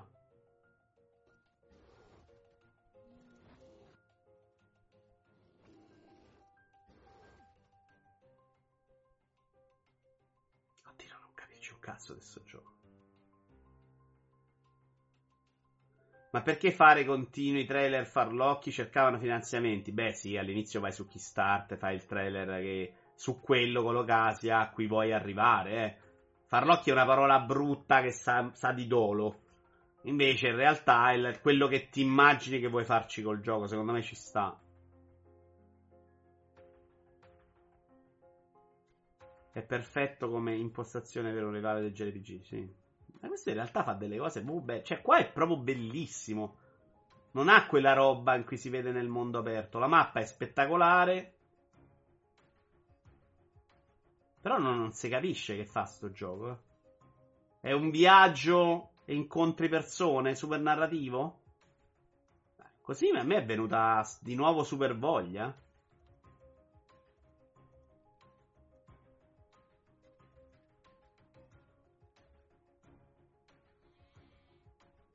Il problema è bello sì, ma esce quando esce. Eh, vabbè. Intanto, già che sia bello, secondo me è una notizia. Perché l'ultimo trailer invece sembrava proprio una cagatina. E quindi, siccome io non l'ho pagato, me ne frega pure il giusto se esce dopo anni. Little Devil Inside. Però non mi è chiarissimo in questo trailer di gameplay di 9 ore che cazzo di giochi sia. Ma esce solo PlayStation? Su Steam non c'è proprio.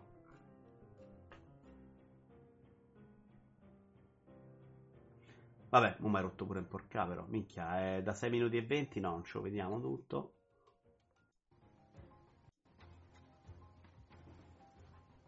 Qua sembra proprio combattimento super grezzo, però molto fisico, ti dirò, manco brutto, eh.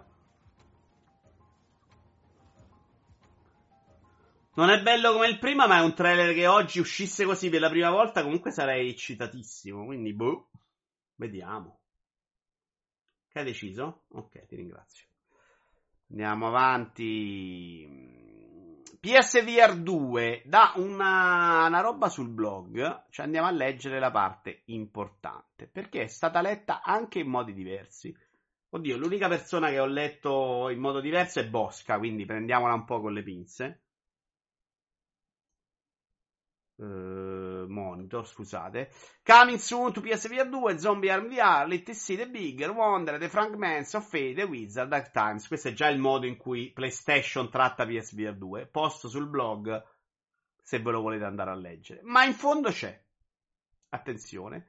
Also, we are pleased to share, quindi siamo felici di condividere che stiamo testando la possibilità di PlayStation VR 2, eh, dei giocatori che hanno PlayStation VR 2, di accedere a giochi eh, del PC per offrire ancora più varietà eh, in aggiunta ai titoli PlayStation VR 2 disponibili eh, tramite PS5.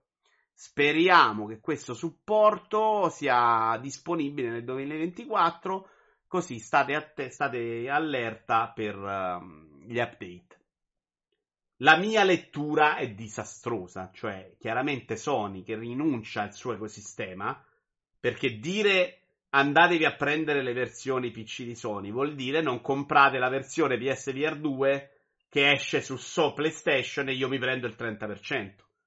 E quindi Sony ha deciso che sto caschetto non ce ne fa più un cazzo e lo reinventa come periferica PC. Questa secondo me però è pure l'unica lettura possibile Mentre Bosca era, eh no, però così danno vari... A Sony non gliene frega un cazzo che tu hai varietà, a Sony gli frega che tu vai a comprare nel tuo ecosistema. Se lo rendi un caschetto PC, i soldi vanno a Steam e Sony non è contenta. A meno che non voglia fare una roba nuova che non riusciamo a immaginare in cui accedi solo ad Alex. tramite Steam e se ci accedi in quel modo i soldi Steam li danno anche a Sony. Per me è proprio aver abbandonato, la, eh, rinunciato alla periferica, tipo vabbè è morta, usatela come cazzo vi pare sto coso, sempre in mezzo ai coglioni con sto filo non ne voglio sapere niente. Questa è la mia... Uh, domanda super bella di Sippo, ma su PC a livello di prezzo come si posiziona rispetto agli altri? Allora, rispetto a quelli di alta fascia costa un cazzo, perché quelli di alta fascia stanno intorno ai 1000 euro. Rispetto a quelli di bassa, che però non sono PC ma standalone, costa di più, ma neanche cifre esagerate di più. Il, il, il rivale diretto non esiste più perché era Rift S, secondo me ed è meglio di Rift S PlayStation VR 2. Quindi secondo me sarebbe una grande notizia. Io la colgo comunque super positivamente. Come paschetto PC è meglio di quello che ho io adesso. E quindi mi faccio un upgrade del caschetto anche sui giochi PC. Però è morte di, tutte le robe fighe che potevano uscirci. Ecco. Adesso vi leggo anche, scusate.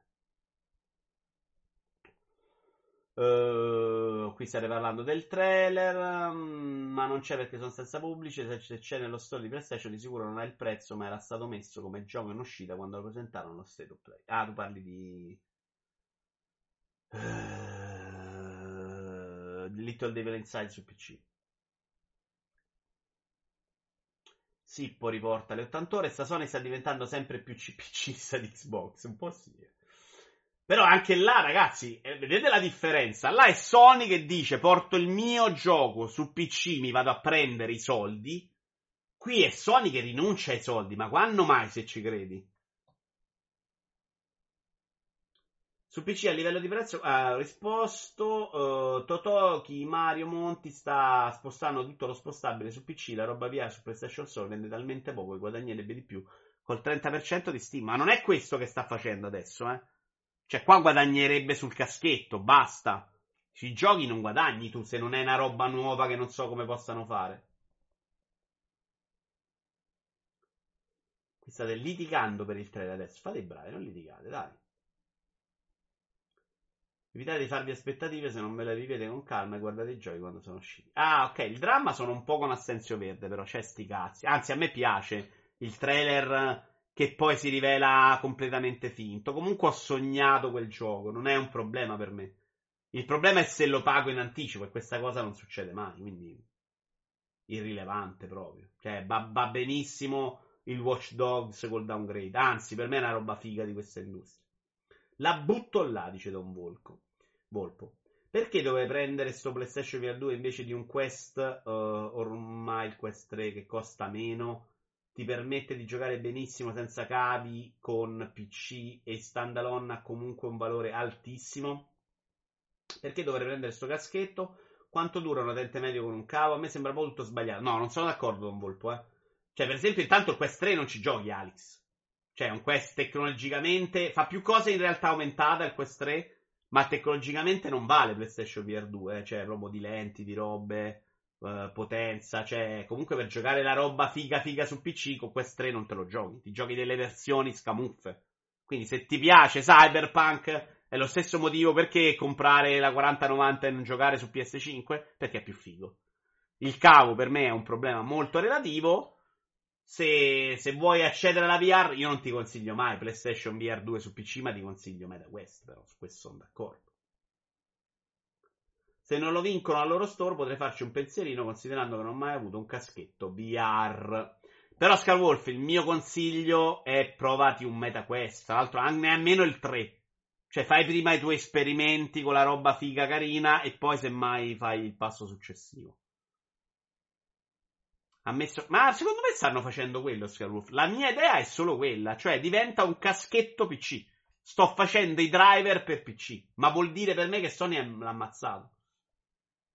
Anche con Nome Sky abbiamo sognato. Assolutamente, Brusi. È uscito Nome Sky, io là l'ho comprato però sulla fiducia, quindi sono stato un coglione.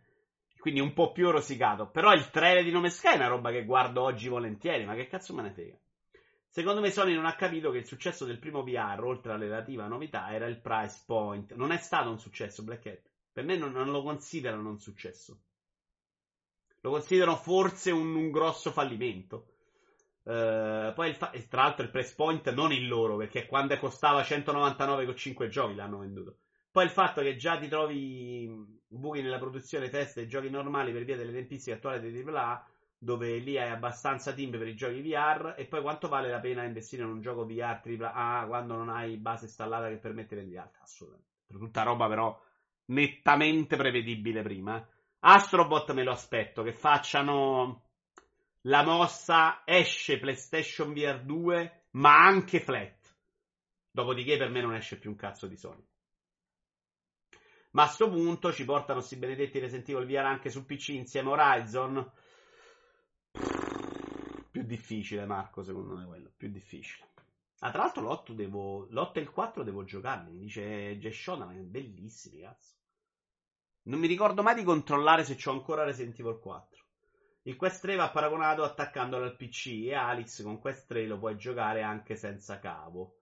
Uh, ok. Però non hai. Come funziona? È meno potente? Come, come lo reggi? Perché adesso come funziona? Il pass through è senza cavo tra il Quest 3 e il PC? Chiedo, eh, perché magari mi sono perso dei pezzi io. Eh. Nome Sky è proprio la storia documentata di come queste cose sono difficili da prevedere, costruire, promettere e poi rispettare le promesse. Ma non mi pare abbiano insegnato molto. Non dico che deve insegnare a non fidarsi, anzi, sogna, ma poi sappi vivertela con l'anima in pace senza irascibilità. Se l'avessero considerato un fallimento, non avrebbero progettato di fare il secondo per me. Per loro il primo secondo me è stato un successo, non credo si aspettassero tipo 20 milioni di venduto su una periferia che all'inizio costava quanto la console. Non lo so, Black. Sì, probabilmente hai ragione perché per me infatti era impossibile che uscisse il secondo. Però vai a capire come funzionano queste cose nelle loro teste. Magari avevano detto non è stato un grandissimo successo, però effettivamente è un caschetto di merda, con una risoluzione terribile che la gente sta male, con i controller di merda. Proviamoci con un caschetto buono. Cioè, non è impossibile neanche che abbiano fatto quella valutazione. Non è andata proprio benissimo, non ci abbiamo rimesso. Non è andata bene, mo facciamo il caschetto figo e va bene. Ma questo quando ci hanno pensato, poi quando è uscito no, però. Ah, in effetti anch'io penso che con il Quest 3 sul mercato non capisco molto PlayStation VR 2 su PC che attrattiva. Ah, hanno fatto un'app di sti... Oh, guardate, non vi sto qui a fare i paragoni tecnici. Per me, dai giochi che vedo uscire in esclusiva con Quest 3 c'è una differenza tecnologica importante, eh.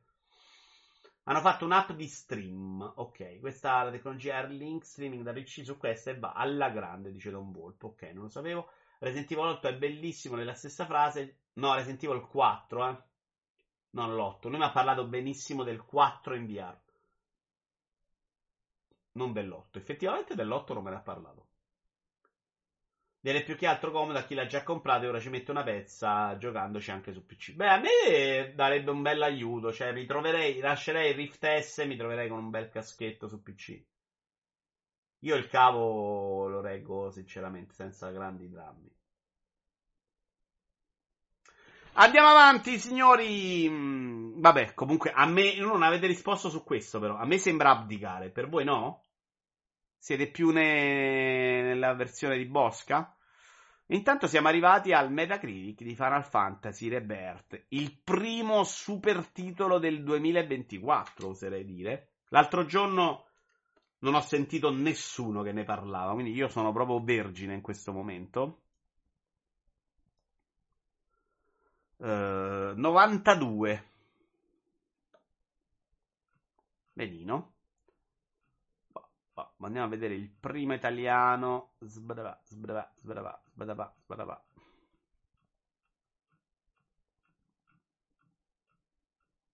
Ah, siamo ai 100? Porco zio!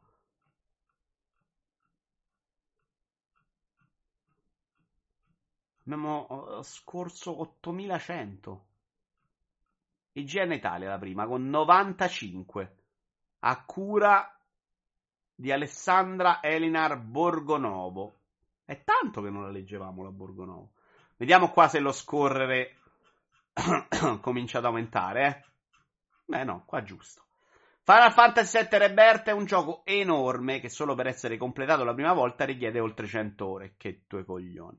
Un viaggio che incanta con la minuziosa ricostruzione del mondo di gioco, diverte nel suo tripudio di minigiochi ed eventi secondari e soddisfa per il modo in cui è stata approfondita la trama originale, arricchendone ogni aspetto e dando finalmente un senso che già allora mancava. Restano le perplessità su dove voglia andare a parare con le sue novità narrative, ma non pensate a un disastro irreparabile perché non lo è. Anzi, Rebert, dopo aver contestualizzato il finale di remake, propone qualcosa di sostanzialmente superfluo e innocuo. Potrà non essere onorevole per certi versi, ma non è dannoso perché per la quasi totalità il gioco prosegue esattamente come dovrebbe. Per concludere, Final Fantasy VII Rebirth è la prova che si può prendere un'icona videoludica e modernizzarla regalando oggi le stesse emozioni di allora, al netto di libertà narrative di cui ci si chiede la ragione. Intanto ci sono diverse persone che hanno messo un follow e li ringraziamo, eh. Anche giocatore incerto sul futuro e Devi su Carlo 98, che è un po' a rischio come nick. Se c'è scritto Final Fantasy si parte dal 9, dici. Eh, andiamo a vedere una roba, guarda. Vediamo se Final Fantasy XVI col tempo è sceso. Final Fantasy XVI. 87. Eh, vedi che no? Comunque 87 è altissimo al Final Fantasy XVI, pezzi di fango. The Game Machine 94 a cura di Danilo Dalla Frana da dirlo dalla frana che tutto facevo meno che un uh, giocatore di JRPG. È un po' come tornare in compagnia di vecchi amici provenienti da un passato impossibile da dimenticare. Final Fantasy VII Rebirth continua con successo l'opera di riscrittura iniziata quattro anni fa, traghettando Claude e compagni in un open world di rara bellezza. Una certa ripetitività nelle attività secondarie e qualche peccatuccio legato al sistema di combattimento, esaltante ma non ancora perfetto, rappresentano piccolezze personalmente trascurabili di fronte a una riunione di siffatta curatura, caratura. Raccomandarlo è una banale formalità. Una roba è un'espressione che è vana? No. Vito, uh, ma infatti quanto sarebbe bello se fossimo in un mondo in cui se un gioco prende 7 non significa che sia brutto, un bel uso di tutta la scala di valori sarebbe bello. Eh, avete Vito Iovara però, eh, non state qui a seguire gente inutile, seguite Vito Iovara che vi dirà quando giocherà Final Fantasy VII skippando dei filmati perché si romperà i coglioni a un certo punto. Però devo dire che il primo non ho skippato niente, per esempio. Era il 16 che era una merda. Sta roba della narrativa che procede come dovrebbe ha pure rotto le scatole per me. Dove sta scritto che dovrebbe procedere come vogliono i fan? Quando si è capito dal primo gioco che non era un remake 1 a 1? Poi che la trama sia fatta male è un altro conto. Eh, sì, sono d'accordo con te di nuovo, Black Cat. Eh, per lui, per non mi ricordo chi dei due l'ha scritto, deve andare nella direzione dell'1 a 1, evidentemente. In linea assoluta non dovrebbe, anzi, mi pare di capire che in questo episodio alla fine non si osa nella direzione di cambiamo, che avrei gradito di più, avrei gradito più una roba pazza. Vito, scusa, sono stato via un attimo, quindi a te l'hype è rimasto lo stesso, aumentato o diminuito dopo le recensioni? Di Final Fantasy? Uguale, non sono in hype esagerato, ma il primo mi è piaciuto e ho voglia di giocarlo. Non, sono, non mi è cambiato moltissimo. Giocatore bene che poi sarei curioso di una tua disamina sul fronte narrativo. Paradossalmente le skippi sempre queste cose, ma poi sei la persona col piglio più narrativo di tanti che seguono. Non è vero che le schippo sempre, le schippo quando mi fanno schifo. Banisher non le sto skippando, per esempio. Non è. Sta cosa è un po' falsa. Io schippo se sono in live e sto provando delle demo con voi perché non voglio ammorbarvi e schippo se mi fanno schifo. E non succede semprissimo. Non ho mai skippato una cutscene di Yakuza. E a livello di storia mi rompono pure il cazzo, ma sono belle. Il remake del 7 mi ha fatto abbastanza schifo, ma so sequel che dura 100 ore a mappe giganti. Torri da attivare, mille secondari più o meno inutili, potrebbe convincermi a giocarci. Quella è la roba che mi delude di più, zio, a me, seriamente, eh? Perché secondo me mi piaceva quello che faceva il precedente. Era molto lineare, secondarie contate con le caselle, cioè una roba proprio nelle mie corde. Eh, ciao a Real! Madonna, Real, quanto tempo, quanto tempo, Real. Adesso c'è una persona che odio un sacco più di te, Real, che è Marco MK. Probabilmente Marco MK sotto anche a Gogol, eh. Vogliamo... Gogol, ci sei ancora? C'è una persona che ti ha proprio doppiato, guarda, se no sembra che ti odio. Ma ti ha doppiato. Uh, volevo trovarla, una italiana, multiplayer più basso è 90. Andiamoci a leggere chi l'ha scritto, dai. Lorenzo Mancosu, il nostro eroe. Vediamo quanto scrive Mancosu. Ah, no, no, ma vabbè, comunque si sono rimpiccio, rimpiccolite. Ma è vero che non ti ho odiato, io, hai ragione. Final Fantasy VII Rebirth aveva tutte le carte in regola per ergersi fra i migliori capitoli in assoluto della saga di Square Enix come un JRPG d'antologia, ma l'assurda volontà di modificare gli ultimi battiti del racconto ha finito per renderlo solamente un videogioco straordinario. Nonostante rimaneggiamenti alla scrittura, rimaneggiamenti alla scrittura che sarebbero senz'altro potuti andare anche peggio, L'opera si posiziona infatti sui gradini più elevati della produzione della casa. Finalmente, a oltre vent'anni di distanza dall'ultima volta, sembra di giocare a un classico episodio di Final Fantasy carico di tutta la magia degli anni 90. Quell'antico incantesimo che ha fatto innamorare milioni di appassionati e che sembrava da tempo tramontato.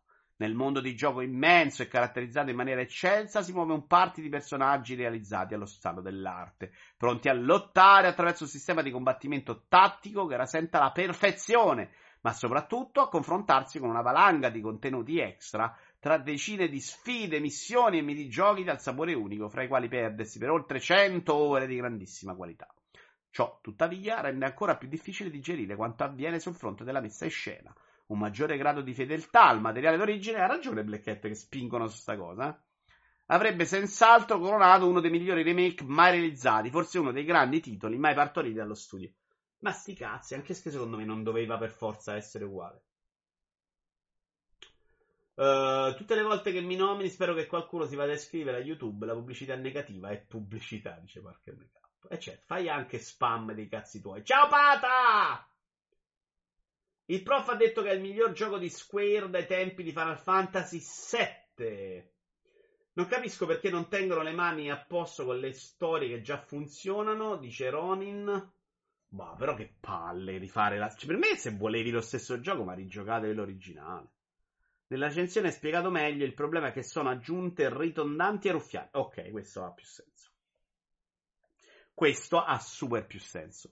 Devo dire che la lunghezza di questo boxino è quasi la lunghezza che vorrei per una recensione, cioè un po' più piccola è la recensione perfetta. Comunque, andiamo avanti. Abbiamo un po' di video. Partiamo da The Plucky Square Official Gameplay Trailer dall'IGN Fame Fest 2024. Allora, questo pure so 3 minuti di gameplay. Ce lo vediamo un po', dai, questo è carino. Final Fantasy XVI ricordato con 87 e Final Fantasy Remake con 89. Secondo me c'è un abisso dai due prodotti. Final Fantasy VII Remake, secondo me, ha il problema della parte moscia in mezzo, clamorosa non è mai bello come le prime 10 ore, però è, cioè, funziona tutto mille volte meglio. Ma che cazzo vi è piaciuto di Final Fantasy XVI? Io non lo so, boh. La storia, veramente? Dicevano a Round 2 che da non aspettarvi troppe uscite sul 3D perché il gioco sarà principalmente nella parte 2D. Vedi, lui qua esce, gira le pagine, adesso fanno vedere un po' di puzzle. I titoli di coda di Final Fantasy XVI erano un pezzo. Forse li ho skippati, Pata. Sì, sì, le musiche sì e no. Sapete che per me musica, una delle mu- due musiche di combattimento era insopportabile. Proprio brutta. Senti, volevo vedere, farvi vedere qualcosina, ma già mi sono rotti i coglioni. Eh, qua. Vedi, lui qua muove le pagine nel 3D, sposta quel fregno nel 2D. Adesso ci va dentro e può farci cose. Boh.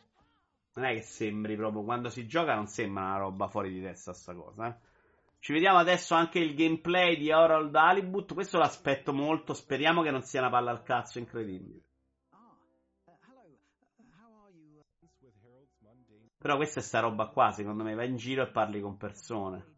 Eccezionale, questo lo voglio assolutamente vedere. Non giocare, vedere. Il fregnabucco.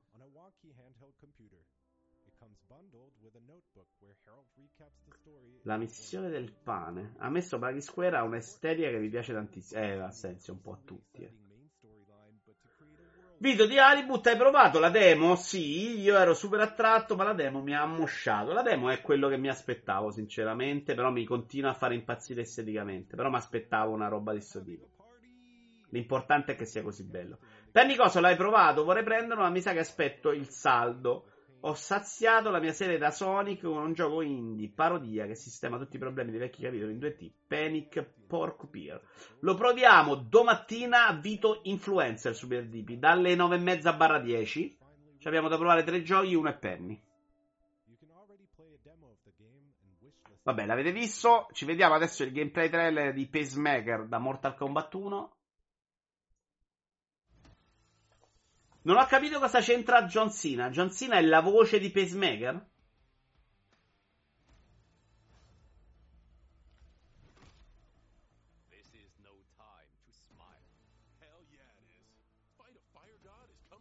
O John Cena è l'attore che ha fatto Pacemaker, sai che non lo so molto. I DLC di Mortal Kombat 1 sono più belli del gioco, è l'attore di Pacemaker. Eh, cioè, probabilmente quando esce quello di The Boys me lo prendo. Cioè, mi prendo proprio il gioco per giocare con quel personaggio. Gioco morto, veramente, Scarwolf. Non era bellissimo con una campagna adatta anche ai neofiti in single player? Sto Mortal Kombat 1 rispetto all'11 mi ha sa un po' di pesce, come direbbe Walone. Ottima serie oltretutto di James Gunn. No, in single player, no Stone. Stone non li sa giocare Stone, picchiato, Peacemaker sarebbe un bel nome per un PG di Mortal Kombat, effettivamente. Perché in realtà si chiama Peacemaker. Ah, io ho detto Pacemaker, veramente? E da quanto la campagna regge un picchiaduro? Beh, questo dicevano che non era male. Questi che stanno facendo loro, anche gli Injustice, ce n'aveva però di roba, eh.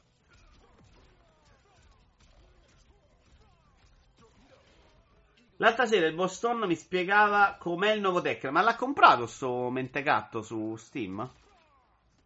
Se l'ha comprato non l'ha detto. Se l'ha comprato su PlayStation, guarda che cretino. No, non l'ha comprato. Se, se lo compra ve lo provo.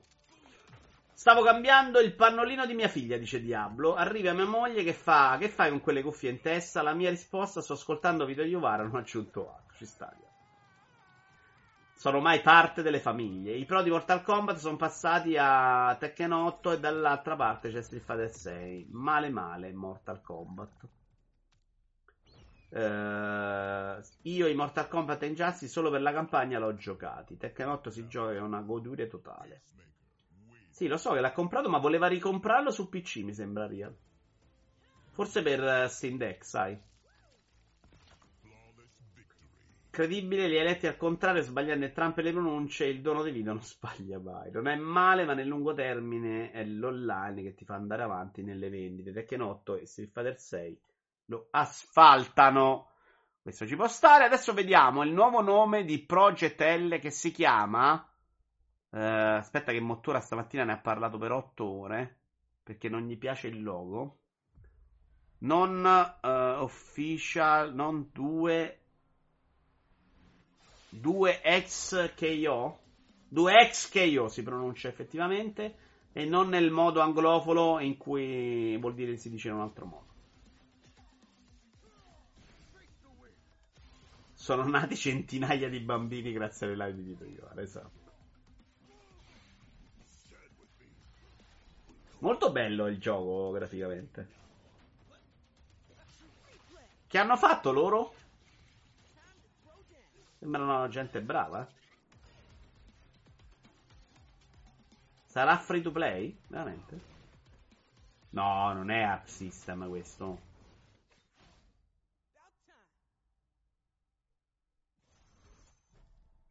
No, c'è dietro Right Games, ma chi ha fatto questo non lo sappiamo però. Uh, un altro Metacritic, signori, eh, l'ultimo di oggi, siamo vicini alla fine, non disperate, oggi bella corposa, eh? Eh, sono le recensioni di Solium Infernum, che ha recensito multiplayer e io non credo molti altri, quindi tengo aperta multiplayer che ce lo andremo a prendere qua. Un gioco che ha preso dei bellissimi voti, infatti Metacritic 84. Notate?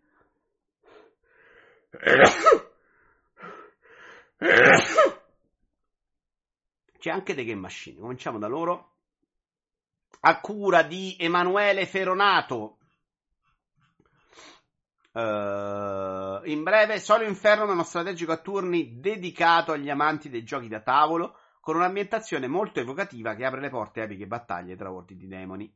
Nonostante gli scontri non manchino, la parte del leone spetta alla componente manageriale con un'accuratissima gestione degli aspetti diplomatici.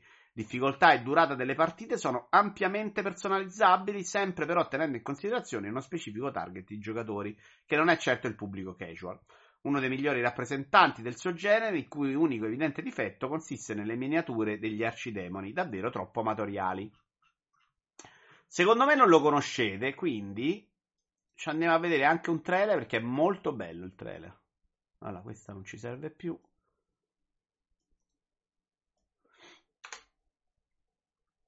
Uh, Solo Inferno Gameplay Reveal.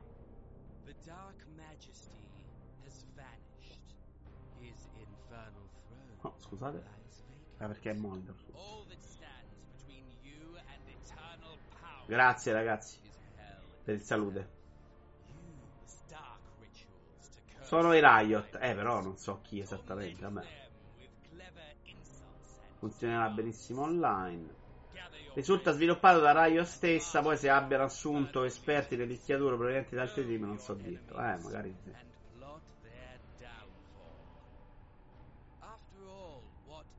A tratti sembra proprio un gioco da tavolo. C'ha proprio dei meccanismi che sembrano venire da là.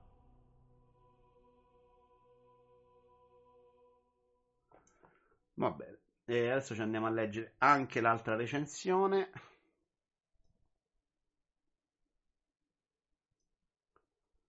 Da multiplayer. Voi ci siete?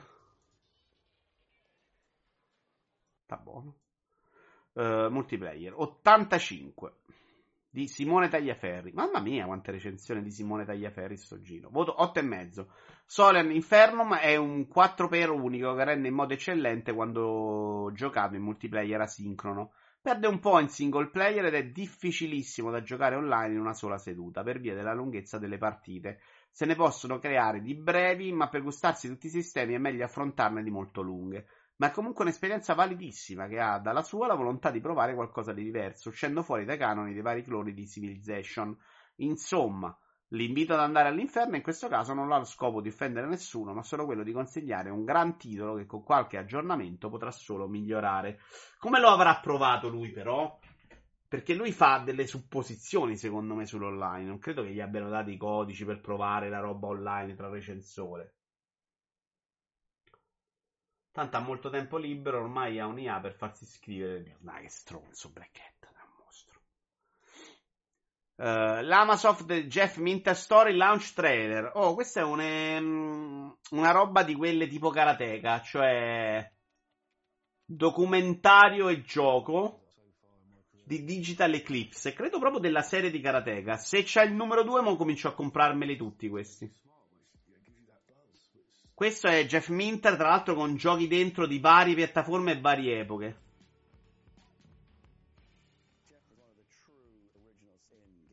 Karateka Fussetti ne parlava benissimo.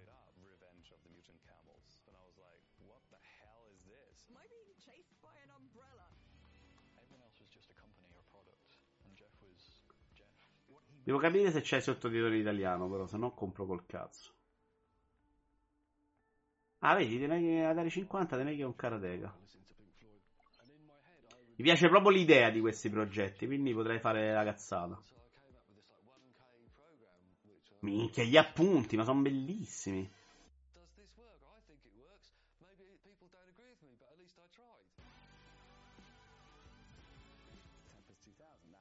Probabilmente tu non so come funziona Karateka, ma magari vai a vedere lo scor- scorri le varie cose. Quando vedi un gioco puoi cliccarci e giocare. Cioè, fighissimo secondo me come idea.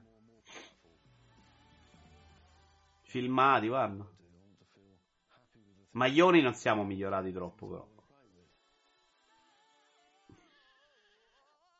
Ah, è proprio il 2 di quella serie di Karateka, sì. Confermo. 13 marzo, bello. Uh, Flintlock The Siege of Dawn, New Gameplay Teaser. Questo è un gioco che ho visto oggi per la prima volta a Round 2. È un mezzo doppia A, interessante. Guardiamocelo. Quanto dura sto teaser? 2 minuti e 50, dai.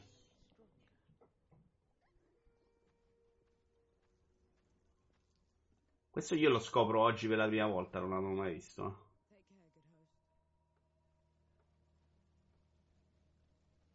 Che sia un po' grezzo si vede però. Tanto continua a iscriversi gente oggi. Che cosa è successo? Ciao Lori Streamer, benvenuto, benvenuta, benvenuto.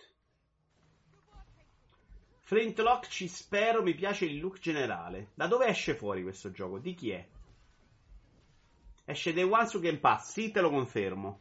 Però non ne avevo mai sentito parlare. Invece qualcuno si è informato su Nightingale, quello là mezzo fantasy, mezzo coso. Com'è? Parlando di tempo da buttare, oggi cercavo della musica amica su YouTube e ho casualmente scoperto che Jasper Kidd, autore delle musiche di Assassin's Creed e Hitman, ha iniziato facendo demo su Amiga. Ah. Dai dev di Ashen. Sì, Assenzio Verde. L'hanno mostrato on direct di Xbox. Boh, quindi mi avrà fatto cagare. Magari Banisher forse su Game Pass, non ho da spenderci al momento, mi attira una cifra. Eh, ci sta. Qui lei si cambia vestito. Vanisher io non lo compro mai se non ne sento parlare bene. Eh. Cioè, per me è interessante quello che ne ho sentito. Esteticamente non mi piace. Poi invece, tutto sommato, te ne sbatti il cacio, ha degli belli scorci, c'ha una certa, un certo gusto artistico non, non scontato. Domandona per tutti. A forza di guardare Tony che gioca Infinite Wealth, mi è venuta voglia, ma non ho mai giocato una Yakuza. È necessario giocare almeno alcuni dei capitoli precedenti? Esiste una sorta di percorso breve che non mi porta a giocare 200 capitoli? Don Volpo, non cominciare mai con Infinite Wealth. Parti dalla remaster del primo, secondo me, da Kiwami. Dura il giusto, perché è il primo, quindi durava meno, una ventina di ore, te lo porti a casa. Secondo me è quello con la trama più comprensibile. Poi, se ti piace, vai a recuperare altro. Però la, la trama breve no, se non c'è. I più belli sono di Straria, sono, un, sono 1, 6, 0. Sono molto belli di trama, se proprio vuoi saltare qualcosa, però no, ti, ti perdi roba. Io non riesco ad andare avanti Yakuza 0. Io ho mollato Infinite Wealth per il momento, l'ho rimandato ad altro tempo. Cioè, non mi stava piacendo un cazzo della storia. Da giocare, tutto sommato, era in linea col precedente. Però qua la storia è proprio fia. La roba hawaiana, ma proprio disturbante, fastidiosa, brutta, eh. Poi magari migliora, quindi non l'ho abbandonato. Però adesso voglio giocare delle robe che mi piace. Se no, se no vado proprio a eh, mi impallo, eh. È come PlayStation VR 2. Mi sono impallato su Star Wars non riesco a giocare un cazzo. Se parte da quello e gli piace, poi però ha tipo 700 ore di gameplay da farsi. Vabbè, certo, Rocco, ci sta. Però magari le fai volentieri. Per me il consiglio mai giocarne due di seguito.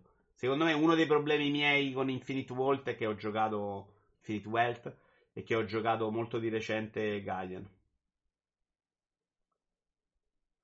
Ma col gameplay di Banish, per quanto l'hai giocato, hanno fatto un passo avanti rispetto a Vampire. Non ho toccato Vampire, non hanno fatto un capolavoro col gameplay. È sopportabile, ma mi sembra molto grezzo. Io sto facendo il boss finale. Sippo, una domanda su Infinite Wealth, perché è uno dei motivi che mi spingeranno a finirlo o no. Rimane a livello di difficoltà molto più controllabile. Cioè, lui è prima dei dungeon ti dice livello 13 armamentario top e se ci vai in quel un po' più sopra gli rompi il culo a tutti? Perché ho fatto il primo un po' più alto, sciallo. O hanno cambiato cosa? Perché se rimane così lo finisco per inerzia. Nightingale, la solita roba survival sandbox da ore infinite, dai tempi di Dragon Age. Kiwami 1 e subito dopo 0 fanno un due di titoli incredibile per Majima. Una roba tipo Kiwami 1, 6, 0, l'H Dragon e Infinite Wealth. No, Don Volfo, calmo calmo. Ci hai messo tutto, però, eh? Ci hai messo tanta roba, però, minchia, sono un miliardo d'ore, eh?